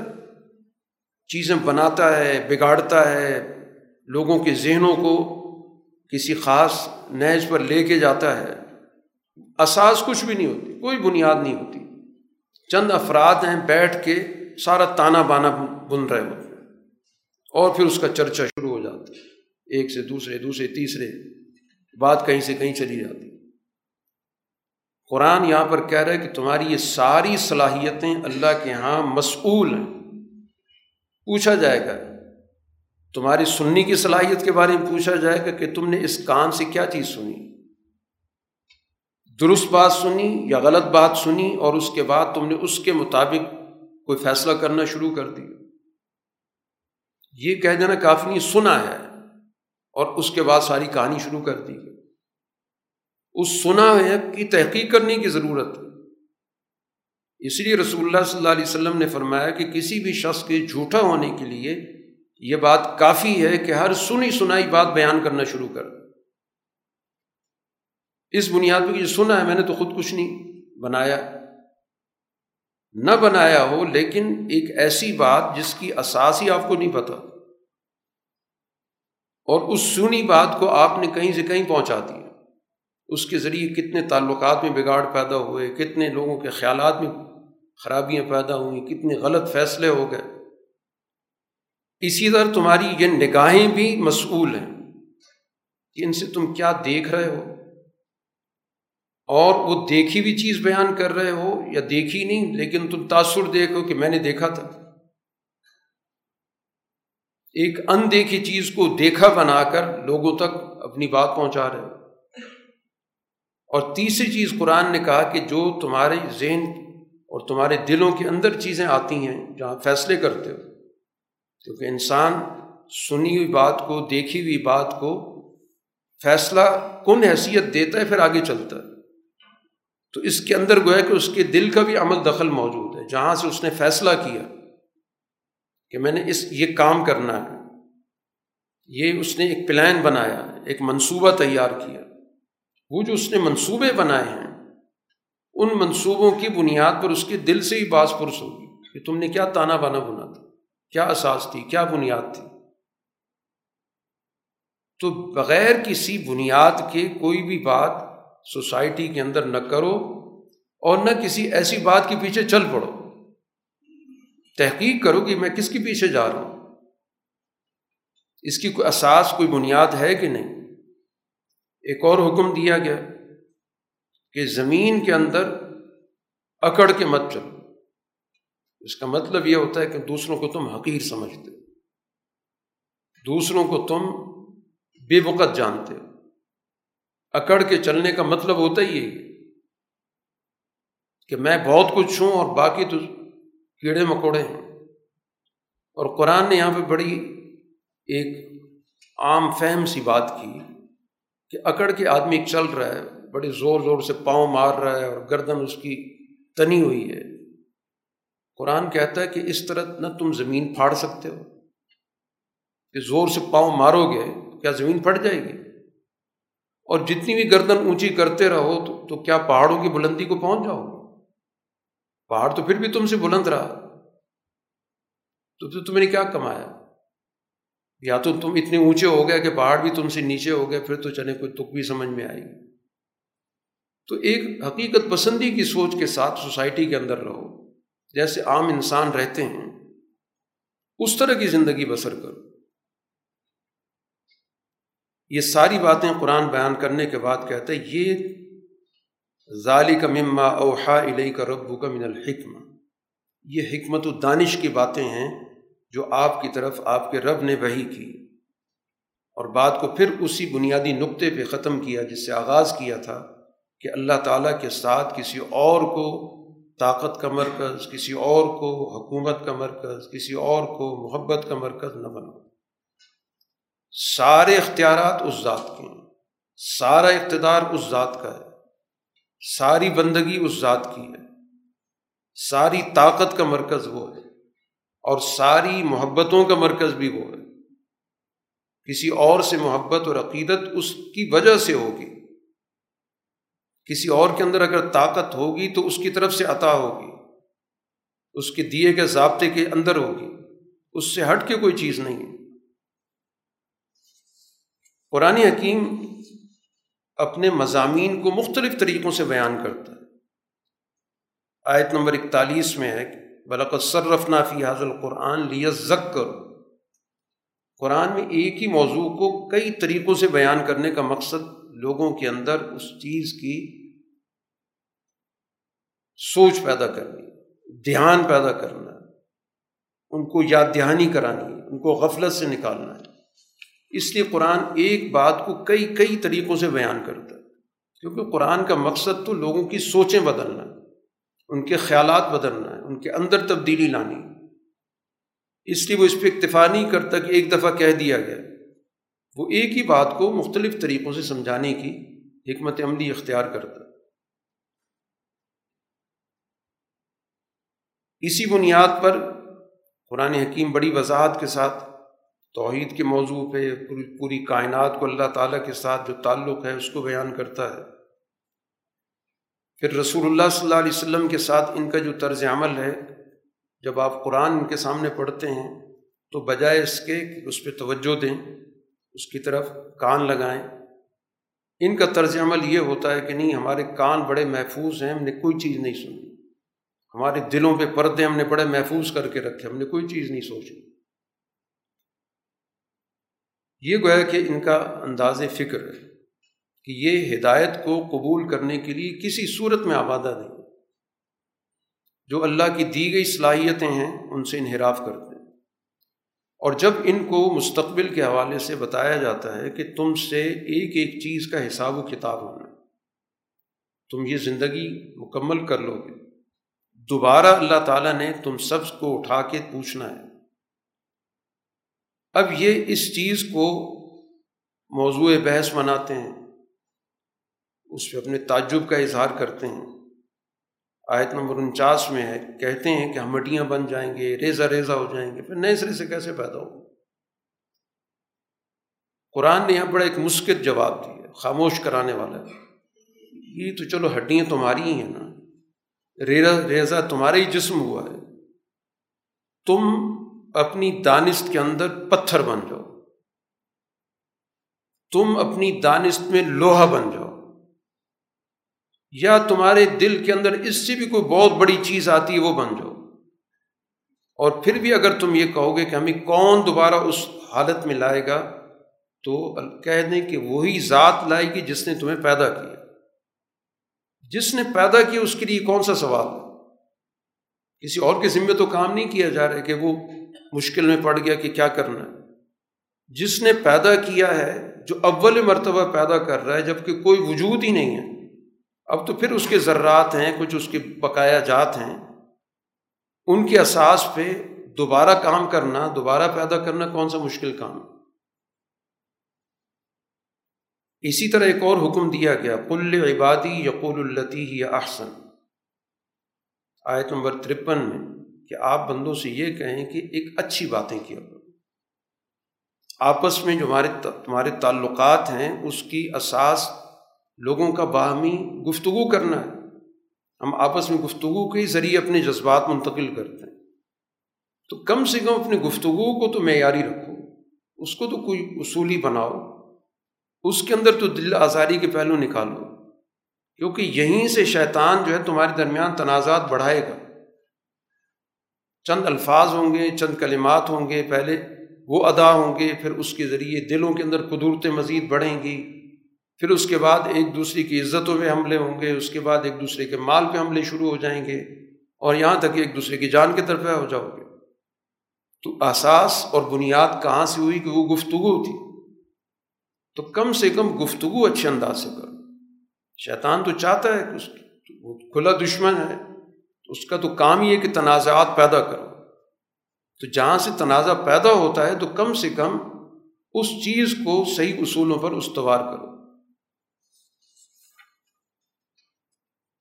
قرآن حکیم یہاں پر اسی ابلیس کا ترجمل ذکر کرتا ہے کہ یہ در حقیقت اس کے اندر انسانوں سے دشمنی، گہرائی تک موجود ہے۔ کیونکہ اس نے آدم علیہ السلام کو جب سجدہ نہیں کیا، تو اس کے نتیجے میں اس کے سارے اعزازات اس سے لے لیے گئے۔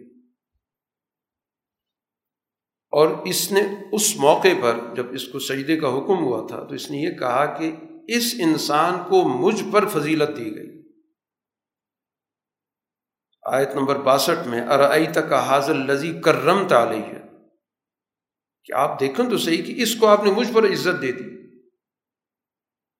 اب میرا فیصلہ یہ ہے کہ اگر مجھے قیامت تک مہلت ملے گی تو میں اس کی جو اولاد ہے اس اولاد کو پوری طرح قابو کر کے رکھوں جیسے ایک آدمی کسی جانور کو قابو رکھنے کے لیے اس کے منہ میں لگام ڈال دیتا میرا اب طرز عمل یہ ہوگا۔ تو اللہ تعالیٰ نے کہا، ٹھیک ہے، جاؤ، جو تمہاری پیروی کرے گا تو اس کا بھی انجام تمہارے جیسا ہی ہونا ہے۔ باقی تم جو کچھ کر سکتے ہو کرو۔ پھسلانا ہے تو پھسلاؤ جا کر۔ جو بھی لاؤ لشکر تمہارے پاس موجود ہے تم اس کو استعمال کرو، ان کو سہانے خواب دکھاؤ، مال کے، شراکت کے اور اولاد کی بڑھوتری کے جھوٹے وعدے کرو۔ لیکن میرے بندوں پر تمہارا کوئی بس نہیں چلے گا۔ جنہوں نے یہ فیصلہ کر لیا کہ ہم نے اللہ کی بندگی کرنی ہے، وہ تمہارے وسوسوں میں اور تمہارے جھوٹے وعدوں میں کبھی بھی نہیں آئیں گے۔ اللہ نے انسان کو جو فضیلت دی ہے اس کا قرآن ذکر کرتا ہے آیت نمبر ستر میں کہ ہم نے آدم کی اولاد کو عزت عطا کی۔ اس دنیا کے اندر بلکہ اس پوری کائنات میں سب سے زیادہ معزز مخلوق یہ انسان اور پھر ہم نے اس کو اس دنیا کے وسائل سے استفادہ کرنے کی اس کے اندر صلاحیت رکھی۔ چاہے وہ خشکی کے ہیں، چاہے وہ سمندر کے۔ وہ خشکی کا سفر بھی کر رہا ہے، اس نے نتنا ذرائع تلاش کی ہے۔ بناتا جا رہا ہے۔ اور اسی طرح سمندر کے سفر کی بھی اس نے ذرائع تلاش کی۔ جس کے ذریعے وہ دنیا کے ساری جگہوں کے ساز و سامان سے فائدہ اٹھا رہا ہے۔ ایک جگہ کی چیز دوسری جگہ منتقل ہو رہی۔ وہ اس چیز کا محتاج نہیں ہے کہ صرف اپنی جگہ پر جو کوئی چیز پیدا ہو رہی ہے، اس کو ہی کھائے پیے استعمال کرے۔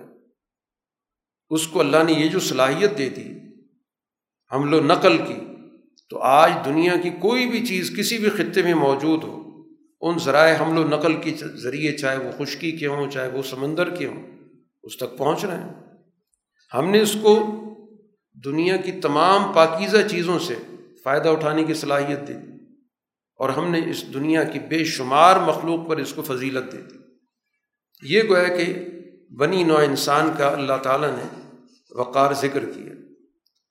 رسول اللہ صلی اللہ علیہ وسلم کی جو جد وجہد مکہ کے اندر ہے، اس کی طرف بھی قرآن یہاں اشارے کرتا ہے۔ آیت نمبر تہتر، اس کے بعد کی آیات میں کہ ان لوگوں کی پوری کوشش ہے کہ آپ کو اس وہی کے راستے سے کسی طرح ہٹا دیں۔ کسی طرح پچھلا دیں، کسی طرح کوئی صورت بنا کر آپ اپنے وہی کے راستے سے ہٹ جائیں۔ اور اگر خدا نخواستہ اس سے آپ ہٹ جاتے ہیں تو پھر یہ آپ کو بڑا دلی دوست بنا لیں گے۔ اور یہ ہم نے آپ کو اس راستے پر ثابت قدم رکھا ہوا ان کی تو پوری کوشش ہے۔ ان نے اپنے سارے ذرائع استعمال کر لیے۔ اور اس وقت ان کی یہ بھی کوشش ہے کہ آپ کو اس زمین سے کسی طرح نکال باہر کریں۔ کوشش کر رہے ہیں کہ مکہ سے کسی طرح آپ چلے جائیں۔ طریقہ سوچ رہے ہیں اس کی۔ لیکن ایک بات ان کو بتا دیں۔ کہ اگر اپنی اس کوشش میں یہ کامیاب ہو گئے تو یہ ذہن میں رکھیں کہ یہ لوگ بھی آپ کے پیچھے زیادہ عرصہ نہیں رہ سکیں گے۔ اور یہ اللہ تعالیٰ کا طے شدہ ضابطہ ہے۔ پچھلی قوموں کا مطالعہ کر کے دیکھ لیں کہ جب تک نبی اس قوم کے اندر رہا ہے، وہ قوم اللہ کے عذاب سے محفوظ رہی ہے۔ اور جو ہی وہ نبی اس بستی سے نکلا ہے، قوم تباہ ہوئی۔ تو یہ بھی ان کو بھی سمجھا دیں۔ کہ یہ جو تدبیریں اختیار کرنے ہیں کہ کسی طرح آپ کو یہاں سے بے دخل کر دیں، تو اگر آپ یہاں سے نکلیں گے تو یہ بھی پیچھے نہیں رہیں گے۔ چنانچہ جو ہی حضور صلی اللہ علیہ وسلم نے ہجرت کی، اس کے اگلے سال، ڈیڑھ سال کے اندر وہ سارا اشرافیہ مکہ سے نکال کر اللہ نے بدر میں پہنچا کے ان کو سارے تہ تیغ کر دی۔ جو قرآن نے کہا تھا کہ سنتا من قد ارسلنا قبل کمر رسولینہ ولا تجید السنتینہ تحویلا۔ یہ پچھلی انبیاء کی سنت ہے اور ہم اپنی سنت کو کبھی بھی تبدیل نہیں کرتے۔ آپ ہماری سنت کو کبھی تبدیل ہوتا نہیں دیکھیں گے۔ یہ طے شدہ ضابطہ ہے۔ اور اس سے یہ بھی مستثنا نہیں ہے۔ رسول اللہ صلی اللہ علیہ وسلم کو ایسی صورت حال میں کوئی ظاہر ہے کہ دباؤ کی صورت حال ہے، جبر کی صورت حال ہے، کیونکہ یہ وہ دور ہے کہ جس میں اب صورت حال بہت ہی عروج پہ پہنچی ہوئی۔ اس لیے کہا گیا کہ اپنے رب سے جو تعلق ہے اس کو مضبوط سے مضبوط تر کریں۔ راتوں کو اٹھ کے قیام کریں۔ مین اللہ فتحجت بھی۔ تہجد کا اہتمام رکھیں۔ اور اللہ تعالیٰ کی طرف سے آپ کو بہت اعلیٰ مقام دیا جائے گا، جس کو مقام محمود کہتے ہیں۔ تو دنیا کے اندر مقام محمود بین الاقوامی سطح پر آپ کی رسالت کا تسلیم کیا جانا۔ اور اسی کی وہ شکل ہے جو قیامت کے روز کی دنیا بھر کی اقوام کو آپ کے اس جھنڈے کے تحت جمع کیا جائے گا۔ تمام انبیاء اس جھنڈے کے تحت ہوں گے، جس کو لوا الحمد حدیث کے اندر کہا گیا، حمد کا وہ علم۔ اور یہاں پر آپ کو ایک دعا تلقین کی گئی، کیونکہ اب آپ کی ہجرت کی صورت حال بن رہی ہے، تو آپ دعا کریں۔ رب ادخلنی مدخل صدق، اے اللہ مجھے سچائی کے ساتھ داخل کر، جس شہر میں میں نے داخل ہونا۔ اور سچائی کے ساتھ مجھے یہاں سے نکال۔ میں عزت و احترام کے ساتھ جاؤں جہاں بھی جانا ہے، اور اسی طرح عزت و احترام کے ساتھ نکلوں۔ وج علی ملدن کا سلطان النصیرہ اور اپنی طرف سے مجھے غلبہ والی مدد عطا کر۔ گویا دنیا کے اندر مجھے باقاعدہ ایک طاقت عطا کر۔ ایک حکومت عطا کر۔ یہ باقاعدہ رسول اللہ صلی اللہ علیہ وسلم کی وہ دعا ہے جو مکہ مکرمہ کے اندر آپ کو تلقین کی گئی۔ اور اس کے فوراً بعد اللہ تعالیٰ نے اس دعا کی قبولیت کا بھی اعلان کیا کہ جا الحق وضاحق الباطل۔ حق آ گیا اور باطل مٹ گیا اور باطل مٹنے کے لیے ہوتا۔ قرآن حکیم نے یہاں پر ایک سوال کا ذکر کیا جو رسول اللہ صلی اللہ علیہ وسلم سے مکہ کے لوگوں نے کیا، لیکن اس کے پیچھے ان کے تعلقات تھے یہودی علماء سے۔ انہوں نے ان کو سکھایا کہ حضور صلی اللہ علیہ وسلم سے سوالات کرو، اس سے پتہ چلے گا کہ واقعتاً آپ اللہ کے رسول ہیں یا نہیں۔ انہی میں سے ایک سوال روح کے بارے میں۔ آیت نمبر پچاسی میں کہ آپ سے یہ سوال کرتے ہیں، روح کیا چیز ہے قرآن نے بہت ہی مختصر دو ٹوک جواب دیا کہ روح میرے رب کا ایک امر ہے کہ دنیا کے اندر اللہ تعالیٰ ہر چیز کا ایک ڈھانچہ پیدا کرتا ہے اور اس ڈھانچے کے اندر ایک امر ڈالتا ہے، جس کی وجہ سے وہ ڈھانچہ کام کرنے لگ جاتا ہے۔ اور خاص طور پر اس انسان کے اندر ایک روح ربانی ہے، جو براہ راست اللہ تعالیٰ سے اس کا ایک تعلق بنتا ہے۔ ایک روح حیوانی ہو تو ہر جاندار کے اندر۔ اس انسان کے اندر اس روح حیوانی کو کنٹرول کرنے والی ایک روح ربانی بھی ہے، جس کی بنیاد پر اس سے بات چیت ہوتی ہے، اس کو مخاطب کیا جاتا ہے، جس کی بنیاد پر وہ ذمہ دار بنتا ہے، جس کی بنیاد پر وہ اچھے برے کے حوالے سے اس سے سوال و جواب ہوتا ہے۔ اور قرآن کہتا ہے، اس کے بارے میں تمہیں بہت کم علم دیا اس کی اصل حقیقت تک ظاہر انسان کی اس دنیا میں رسائی ہو نہیں سکتی۔ اس کو گویا کہ ایک بڑا محدود علم ہے اس حوالے سے۔ لیکن اتنا ہے کہ بنیادی بات کہ وہ امر رب ہے۔ وہ دنیا کی کوئی چیز نہیں ہے کہ دنیا سے وہ پیدا ہو گئی ہو۔ باقی اجزاء تو اسی دنیا کے انسان کے۔ لیکن وہ جو اس کے اندر روح ربانی ہے، جس کی بنیاد پر یہ مکلف بن گیا، جس کی بنیاد پر اس کے پاس اللہ کی پیغامات آئے، جس کی بنیاد پر اس سے اجر و ثواب کی بات ہوتی ہے جس کی بنیاد پر اس کو احکامات کی فہرست دے دی گئی، یہ ساری کی ساری چیزیں اسی روح سے تعلق رکھتی ہیں۔ اس کے بعد قرآن حکیم نے ایک فہرست ذکر کی ہے، جو ان کی ایک فرمائشی فہرست تھی۔ حضور صلی اللہ علیہ وسلم سے کہنے لگے، یہ یہ کام کریں تو پھر ہم آپ کی رسالت پر ایمان لائیں گے۔ ایک یہ کہ آپ ہمارے لیے اس زمین میں سے ایک چشمہ نکال دیں، پھر ہم ایمان لائیں گے۔ کبھی یہ کہا کہ اس زمین جو بے آب و گیا زمین ہے مکہ کی، اس میں آپ کا باغ ہو، کھجوروں کا اور انگور کا۔ اور اس کے درمیان ایک نہر بہہ رہی۔ ہو تیسری بات یہ کی کہ آپ پھر یوں کریں کہ آسمان سے کوئی ٹکڑا کاٹ کے لے کے آئیں۔ چوتھی بات یہ کی کہ آپ کے ساتھ اللہ خود آئے، فرشتوں کی جماعت آئے اور وہ آ کے بتائے کہ ہمارا نمائندہ ہے۔ پانچویں بات یہ کی کہ آپ کا سونے کا بنا ہوا گھر ہونا چاہیے۔ اور آخری بات یہ کی کہ آپ ہمارے سامنے آسمان کی طرف جائیں، ہم آپ کو دیکھ رہے ہوں کہ آپ جا رہے ہیں۔ اور اوپر جا کر کتاب لے کر آئیں، اس کتاب کو پھر ہم پڑھیں گے۔ یہ فرمائشیں پھر ہم مانیں گے۔ قرآن نے بڑا دو ٹوک جواب دے دیا کہ آپ ان کو کہہ دیں کہ سبحان ربی حلکن تو اللہ بشر الرسول. میرا رب ہر عیب سے، خامی سے پاک ہے۔ میں ایک انسان ہوں اور اللہ کا نمائندہ ہوں۔ میں کوئی شعبہ باز نہیں ہوں۔ نہ میرا کوئی الوحی اختیارات کی ملکیت کا دعویٰ ہے کہ میں کوئی خدا ہوں۔ میرا تو منصب رسالت کا ہے۔ رسول کس کو کہتے ہیں کہ جو اللہ کا پیغام لا کے انسانوں تک پہنچاتا ہے؟ اس کا ان چیزوں سے کیا تعلق ہے کہ گھر سونے کا اور فلاں فلاں چیزیں ہوں؟ اور ان کے لیے رکاوٹ ہی بنی ہوئی، اسی کو موضوع بنا رکھا ہے کہ اللہ نے رسول انسان بنایا۔ قرآن کہتا ہے کہ اگر دنیا میں فرشتے رہتے تو فرشتے ہی بھیجا جاتا۔ جب رہتے دنیا کے اندر انسان ہیں تو انسانوں کی رہنمائی ایک انسان ہی آ کے کرے گا۔ کوئی اور تو نہیں کر سکتا۔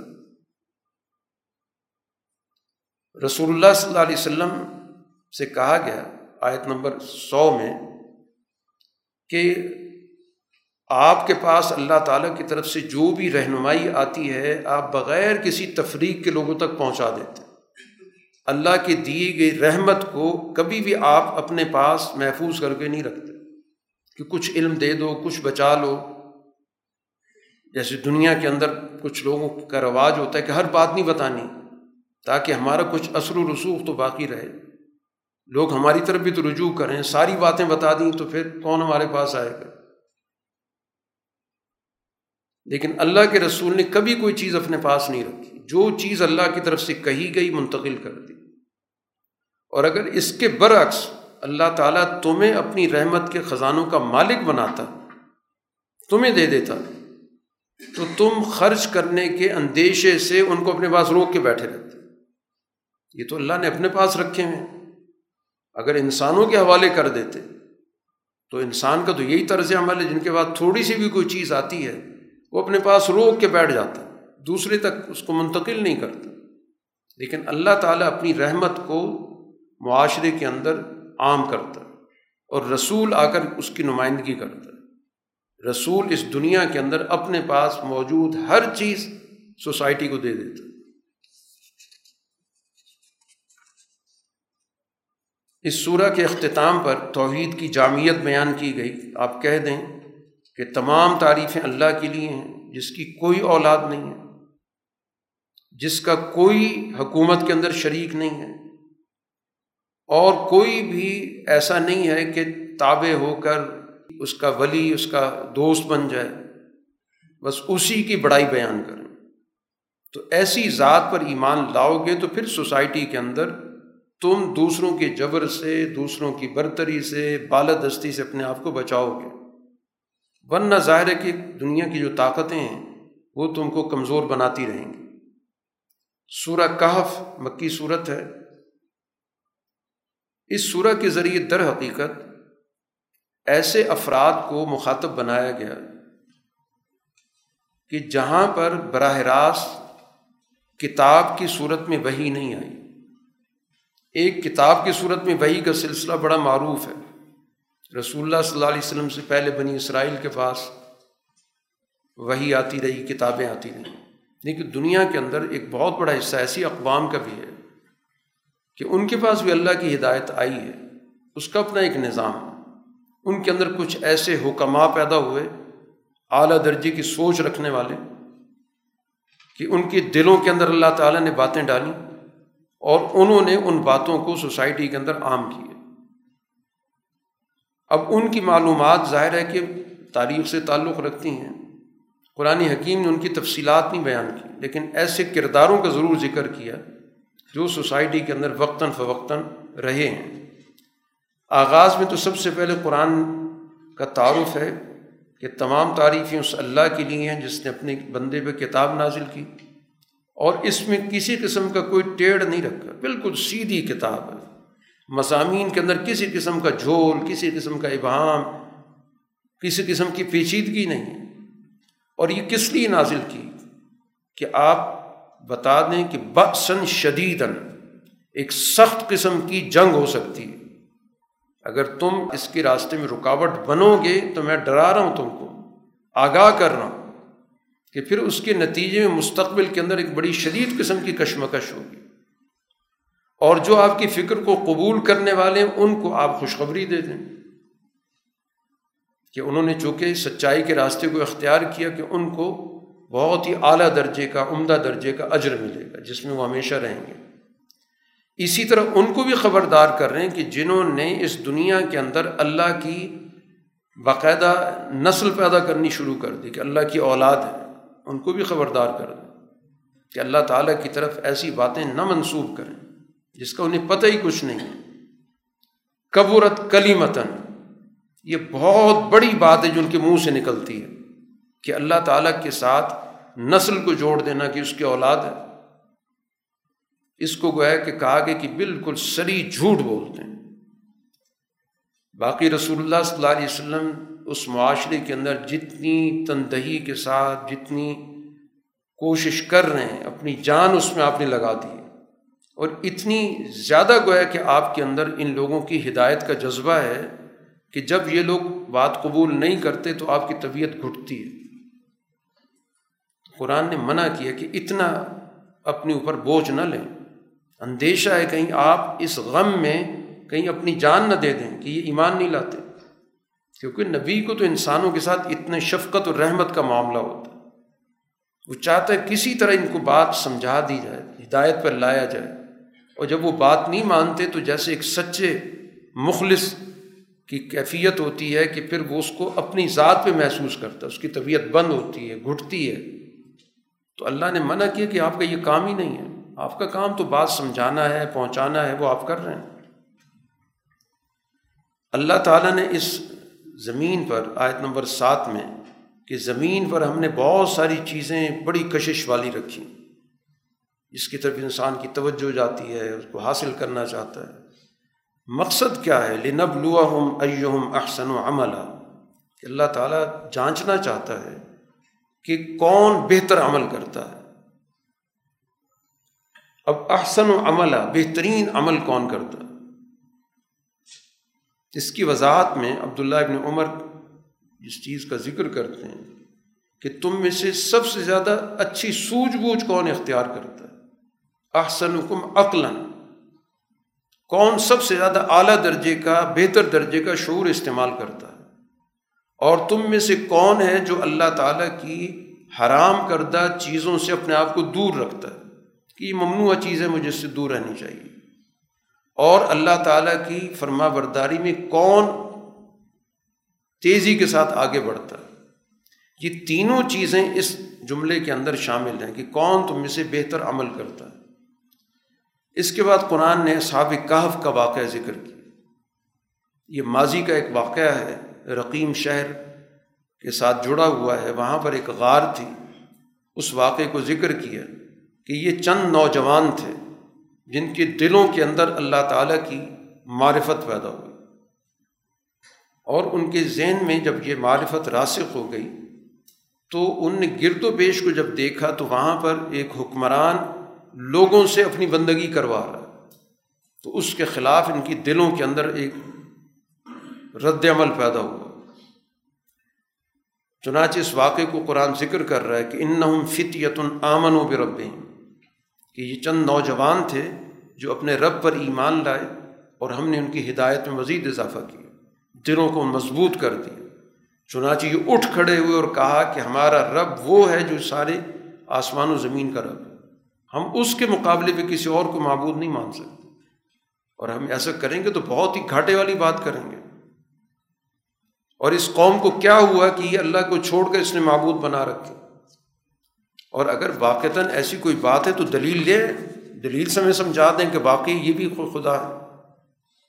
اللہ پر جھوٹ باندھنے سے بڑھ کر کوئی ظلم نہیں ہو سکتا۔ یہ ان نے گفتگو کی اور اس کے بعد پھر ان نے اس کو سوچا کہ یہ سسٹم ہے، نظام ہے، بادشاہ ہے، اس کی طرف سے یقیناً بہت بڑا دباؤ آئے گا۔ ظالم حکمران ہے تو اس سے بچنے کے لیے ان کے دل میں ایک تدبیر ڈالی گئی۔ تو آپس میں کہنے لگے غار کی طرف جاؤ۔ ہمیں ان سے کٹ کر علیحدہ کوئی کسی غار میں بیٹھ کر گوشہ نشین ہو کر اللہ کی بندگی کرنی چاہیے۔ اور اللہ سے ہم دعا کرتے ہیں کہ ہمارے لیے حالات سازگار کر دیں۔ چنانچہ وہ غار میں چلے جاتے ہیں، قرآن سارا واقعہ ذکر کرتا ہے۔ اور بڑے طریقے سے اللہ نے ان کی حفاظت کی کہ ایک کھلی جگہ تھی غار کے اندر، وہاں پر رہے، سورج نکلتا تھا۔ اس کی روشنی تو پہنچتی تھی لیکن دھوپ سے وہ بچتے تھے۔ اس زاویے سے وہ غار تھی کہ غروب ہوتے وقت بھی اور طلوع ہوتے وقت بھی براہ راست دھوپ نہیں پڑتی تھی۔ اور یہ تقریباً وہاں پر ایک طویل عرصہ نیند کی حالت میں رہے۔ جس کو قرآن ذکر کرتا ہے فضرب نہ اعلیٰ آزانی ہم ان کے کانوں کو تھپ تھپا دیا، سلا دیا۔ اب بظاہر تو لگتا تھا جیسے بیدار ہوں۔ لیکن حقیقت میں وہ سوئے ہوئے تھے۔ پھر اللہ تعالیٰ نے یہ بھی اہتمام کیا کہ ان کو کروٹیں دلواتا رہا۔ کیونکہ ایک ہی سائڈ پہ اگر انسان لیٹا رہے تو ظاہر ہے کہ اس کی وہ چیز شل ہو جاتی ہے، اس میں زخم پڑ جاتے ہیں۔ تو اللہ نے یہ بھی اہتمام کیا کہ تھوڑے تھوڑے وقفے کے بعد وہ کروٹ بھی ان کی بدلتی رہی۔ اب ایک طویل عرصے کے بعد سال ہر سال کے بعد جس کو قرآن آگے جا کے ذکر بھی کرتا ہے کہ اندازہ ہے کہ تین سو سال اس حالت میں رہے۔ دوبارہ اللہ ان کو اٹھاتا ہے۔ اب آپس میں پوچھتے ہیں کہ کتنی دیر ہو گئی؟ تو کچھ نے کہا کہ ایک دن ہوئی، کچھ دن ہوئی۔ جو زیادہ سمجھدار آدمی تھا، اس نے کہا کہ اللہ کو پتہ ہے کتنی دیر ہوئی۔ اب ان کو بھوک محسوس ہوئی۔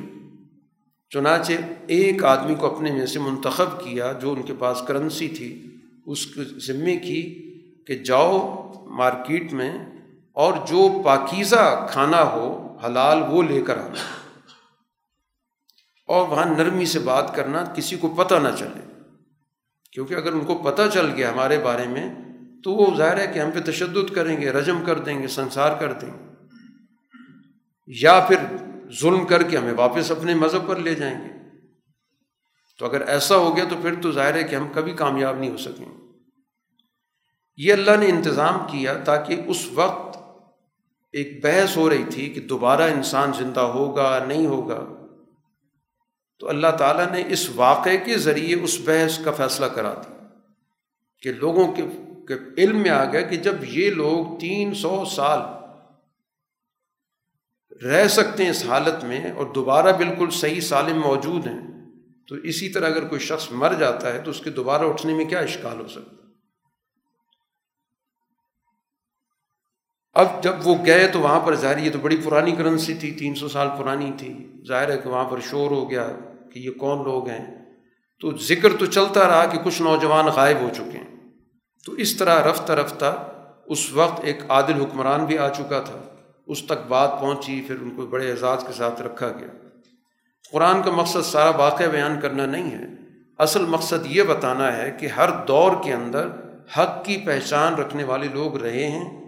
اور اس کے لیے وہ اپنی جو بھی اس دور کے اعتبار سے مناسب حکمت عملی ہے، انہوں نے اختیار کی ہے۔ تعلیم دینا مقصد ہے جو کہ مکی صورت ہے کہ مکہ کے لوگوں کو بھی یہی تعلیم دی جا رہی ہے کہ ماضی کے اندر بھی لوگ اعلیٰ مقاصد کے لیے قربانیاں دیتے رہیں۔ ان نے اپنی سوچ کے مطابق یہ راستہ اختیار کیا کہ ہم مقابلہ تو نہیں کر سکیں گے۔ ہو سکتا ہے کہ ہم اس آزمائش پہ پورا نہ اتریں اور ہمیں اپنے قوم کے مذہب کی طرف جانا پڑے، تو اس کا طریقہ یہ ہے کہ ہم غار کی طرف چلے جاتے وہاں پر ہمیں کوئی تدبیر سمجھ میں آ جائے گی کہ اللہ تعالیٰ ہمیں بتا دے گا۔ اور غار کے واقعے کو ذکر کرنے کا حضور صلی اللہ علیہ وسلم کی زندگی سے ہی بڑا گہرا تعلق۔ حضور صلی اللہ علیہ وسلم کی زندگی کے اندر دو غاروں کی بڑی اہمیت۔ ایک غار ہرا ہے، جب آپ بے ست سے پہلے وہاں چلے جاتے تھے، کئی کئی دن قیام کرتے تھے، اعتکاف کرتے تھے۔ یہ غور و فکر کی عبادت کرتے تھے اور وہیں پر اللہ نے آپ کو نبوت سے سرفراز فرمایا۔ پھر اگلی زندگی کے اندر، اس مشکل دور میں جب آپ نے ہجرت کا عمل اختیار کیا تو غار سور کے اندر، جو آپ کا تین دن قیام رہا ہے، تو اس طرح غار کے واقعے کے ذریعے در حقیقت مستقبل کے حوالے سے حکمت عملی بھی سمجھا دی جاتی ہے۔ نوعیت مختلف ہوگی، تفصیلات مختلف ہوں گی لیکن ایک راستہ ذہن میں آ جاتا ہے کہ مشکل وقت کے اندر اس یہ بھی ایک طریقہ کار ہے کہ آپ کچھ وقت کے لیے غار کے اندر رہیں۔ حضور صلی اللہ علیہ وسلم تو ظاہر صرف تین دن رہے، لیکن حکمت عملی جو اس غار کے واقعے کے ذریعے سمجھ میں آئی، اس کو اختیار کیا گیا۔ اور اس کے ذریعے گویا کہ آپ کے سفر کے اندر سہولت پیدا ہوئی۔ اب یہاں اس واقعے کو ذکر کرنے کے بعد قرآن نے کچھ ہدایات دی ہیں۔ سب سے پہلے ہدایت تو قرآن نے یہ دی کہ لا تقولن لشعین انی فاعل ظالی کا غدن۔ یہ سورہ کہف کا جو چوتھا رکوع ہے، یہ انہیں ہدایات پر مشتمل ہے۔ سب سے پہلے تو یہ بتایا گیا کہ مستقبل کے حوالے سے آدمی نے کوئی بات کرنی ہو تو کس انداز سے بات کرنی چاہیے؟ کہ میں مستقبل کا کوئی کام کرنا چاہتا ہوں، کسی سے میں کوئی وعدہ کرتا ہوں، تو اس میں انداز گفتگو کیا ہونا چاہیے؟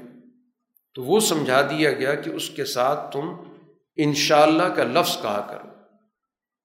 اپنی طرف سے پورا عزم فیصلہ کر کے گفتگو کا انداز یہ رکھنا ہے کہ میں یہ کام ضرور کروں گا اگر اللہ کی مشیت بھی ہوئی۔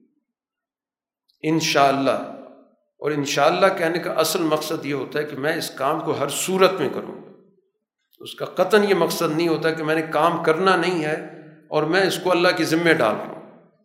یہ اس کا بہت ہی منفی استعمال ان شاء اللہ کے ذریعے گویا کہ انسان اپنی آخری عزم کا اظہار کر رہا کہ اس میں اگر کوئی رکاوٹ ہو سکتی ہے تو وہ اللہ کی مشیت سے تو ہو سکتی ہے۔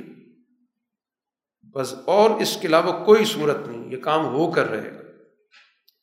دوسری بات قرآن نے یہاں پر جو بتائی وز کو رب کا ادا نصیب ہے رب کی یاد رہنی چاہیے۔ غفلت نہیں ہونی چاہیے۔ جب بھی تمہارے ذہن سے کوئی چیز ہٹے تو فوراً رب کی طرف رجوع کرو۔ تو ذکر رب رب کی یاد ہر وقت اپنے ذہنوں اور دلوں کے اندر رکھو۔ تیسری چیز قرآن نے ذکر کی کہ آپ یہ کہہ دیں کہ میرا رب مجھے قریب کسی بہتر راستے کی طرف رہنمائی کرے گا۔ اور یہ ہجرت کے واقعے کی طرف اشارہ ہے۔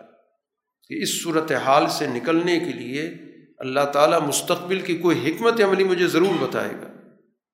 اور ظاہر کہف کے ساتھ، غار کے ساتھ واقعی اس کا ذکر ہو رہا ہے۔ تو اس کا مطلب یہ کہ اس حکمت عملی کے اندر غار کا عمل بھی موجود ہوگا۔ ایک اور چیز قرآن حکیم نے یہاں پر یہ واقعے کے حوالے سے کہ کتنے سال رہے۔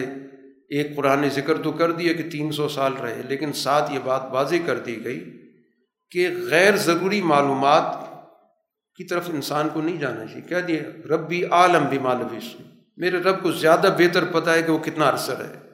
یہ تو کوئی موضوع بحث نہیں ہے کہ دو سو سال رہے، تین سو سال رہے، تین سو سال اوپر کتنے رہے۔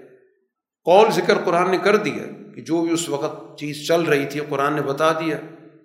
لیکن اصل حقیقت تو اللہ کے علم ہے۔ تو اس لیے غیر ضروری معلومات حاصل کرنے کا کوئی فائدہ نہیں ہوتا۔ پانچویں چیز قرآن نے بتائی ما اوحی علیہ کا من کتاب ربک پیروی صرف وہی کی کرنی ہے۔ جو اللہ کی طرف سے پیغام آ رہا ہے، اس کی پیروی کرنی تلاوت کا مقصد ہی یہی ہوتا ہے کہ اس نیت سے کسی چیز کو پڑھنا کہ ہم نے اس پر عمل کرنا۔ اور لفظی مطلب تلاوت کا ہے ہی پیروی کرنا۔ چھٹا حکم جو قرآن حکیم نے یہاں پر دیا ہے رسول اللہ صلی اللہ علیہ وسلم کو وصبر نفس کا مال لذینہ اپنی جماعت کے ساتھ آپ کا مستقل تعلق رہنا چاہیے۔ یہ وہ جماعت ہے جو صبح شام اللہ کو یاد کرتی ان سے آپ کی نظریں نہیں ہٹنی چاہیے۔ کچھ لوگ یہ چاہتے ہیں، انہوں نے آپ کو یہ پیشکش کی کہ ہم آپ کی بات سننے کے لیے تیار ہیں، لیکن ان کی عدم موجودگی میں، یا آپ کے مجلس میں نہ ہوں تو پھر ہم سنیں گے۔ کیونکہ ہمارے مقام کے خلاف ہے کہ ہم ایسے لوگوں کے ساتھ بیٹھیں۔ وہی جو سرمایہ پرستی کی سوچ ہوتی ہے یہ کمزور قسم کے لوگ ہیں، غلام ہیں، ہم ان کے ساتھ بیٹھ کے آپ کی بات سنیں۔ تو اللہ نے کہہ دیا کہ آپ نے رہنے ہی نہیں کے ساتھ۔ ان کو چھوڑ کے آپ کہیں نہیں جا سکتے۔ ہاں ان کے ساتھ بیٹھ کے کچھ سننا چاہتے ہیں، ضرور سنیں اور ساتواں حکم یہی کہہ دیا کہ ولا تو من اغفلنا قلب و عن ذکرنا ایسے لوگوں کی بات کسی صورت میں نہیں ماننی جن کا دل ہماری یاد سے غافل ہے، جو خواہش پرست ہے جن کے معاملات حدود سے نکلے میں۔ یہ قطن اس قابل نہیں کہ ان کی کوئی بات مانی جائے۔ تو ان کی اطاعت نہیں ہو سکتی۔ اور اس کے بعد آپ سے کہا گیا کہ آپ واضح الفاظ میں بات کریں۔ واضح ابلاغ ہو کل الحق کو میرے رب میری رب کی طرف سے یہی حق ہے۔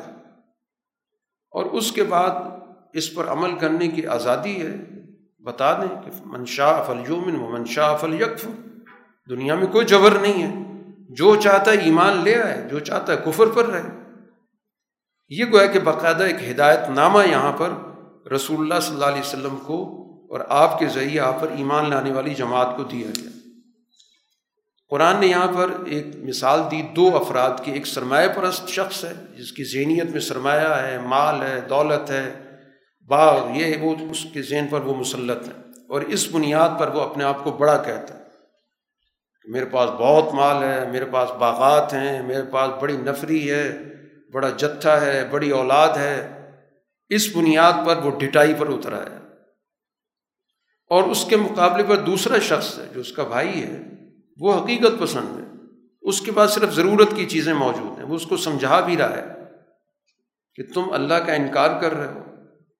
اپنے آپ کو ان تمام چیزوں کا مالک بنا کر کہ میرے پاس دولت ہے، میرے پاس باغات ہیں میرے پاس بہت بڑا خاندان ہے۔ یقیناً میرے پاس تمہارے مقابلے میں خاندان چھوٹا ہے۔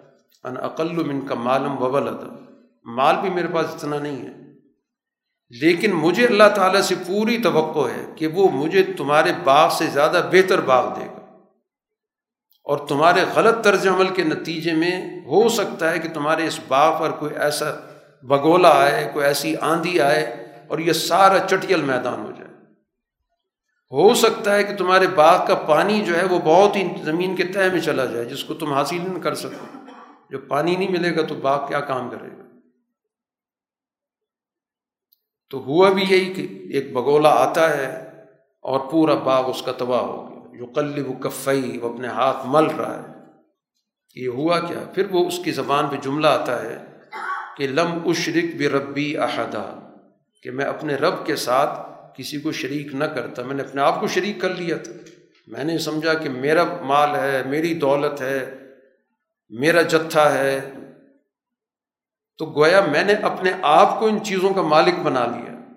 تو کاش میں یہ حرکت نہ کرتا۔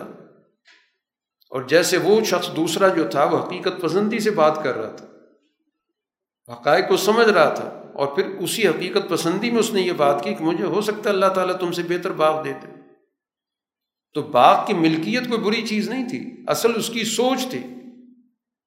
اس میں خرابی تھی، جس کی بنیاد پہ وہ دوسرے کو حقیق سمجھ رہا تھا۔ تو یہی سرمایہ پرستی کی سوچ ہوتی ہے۔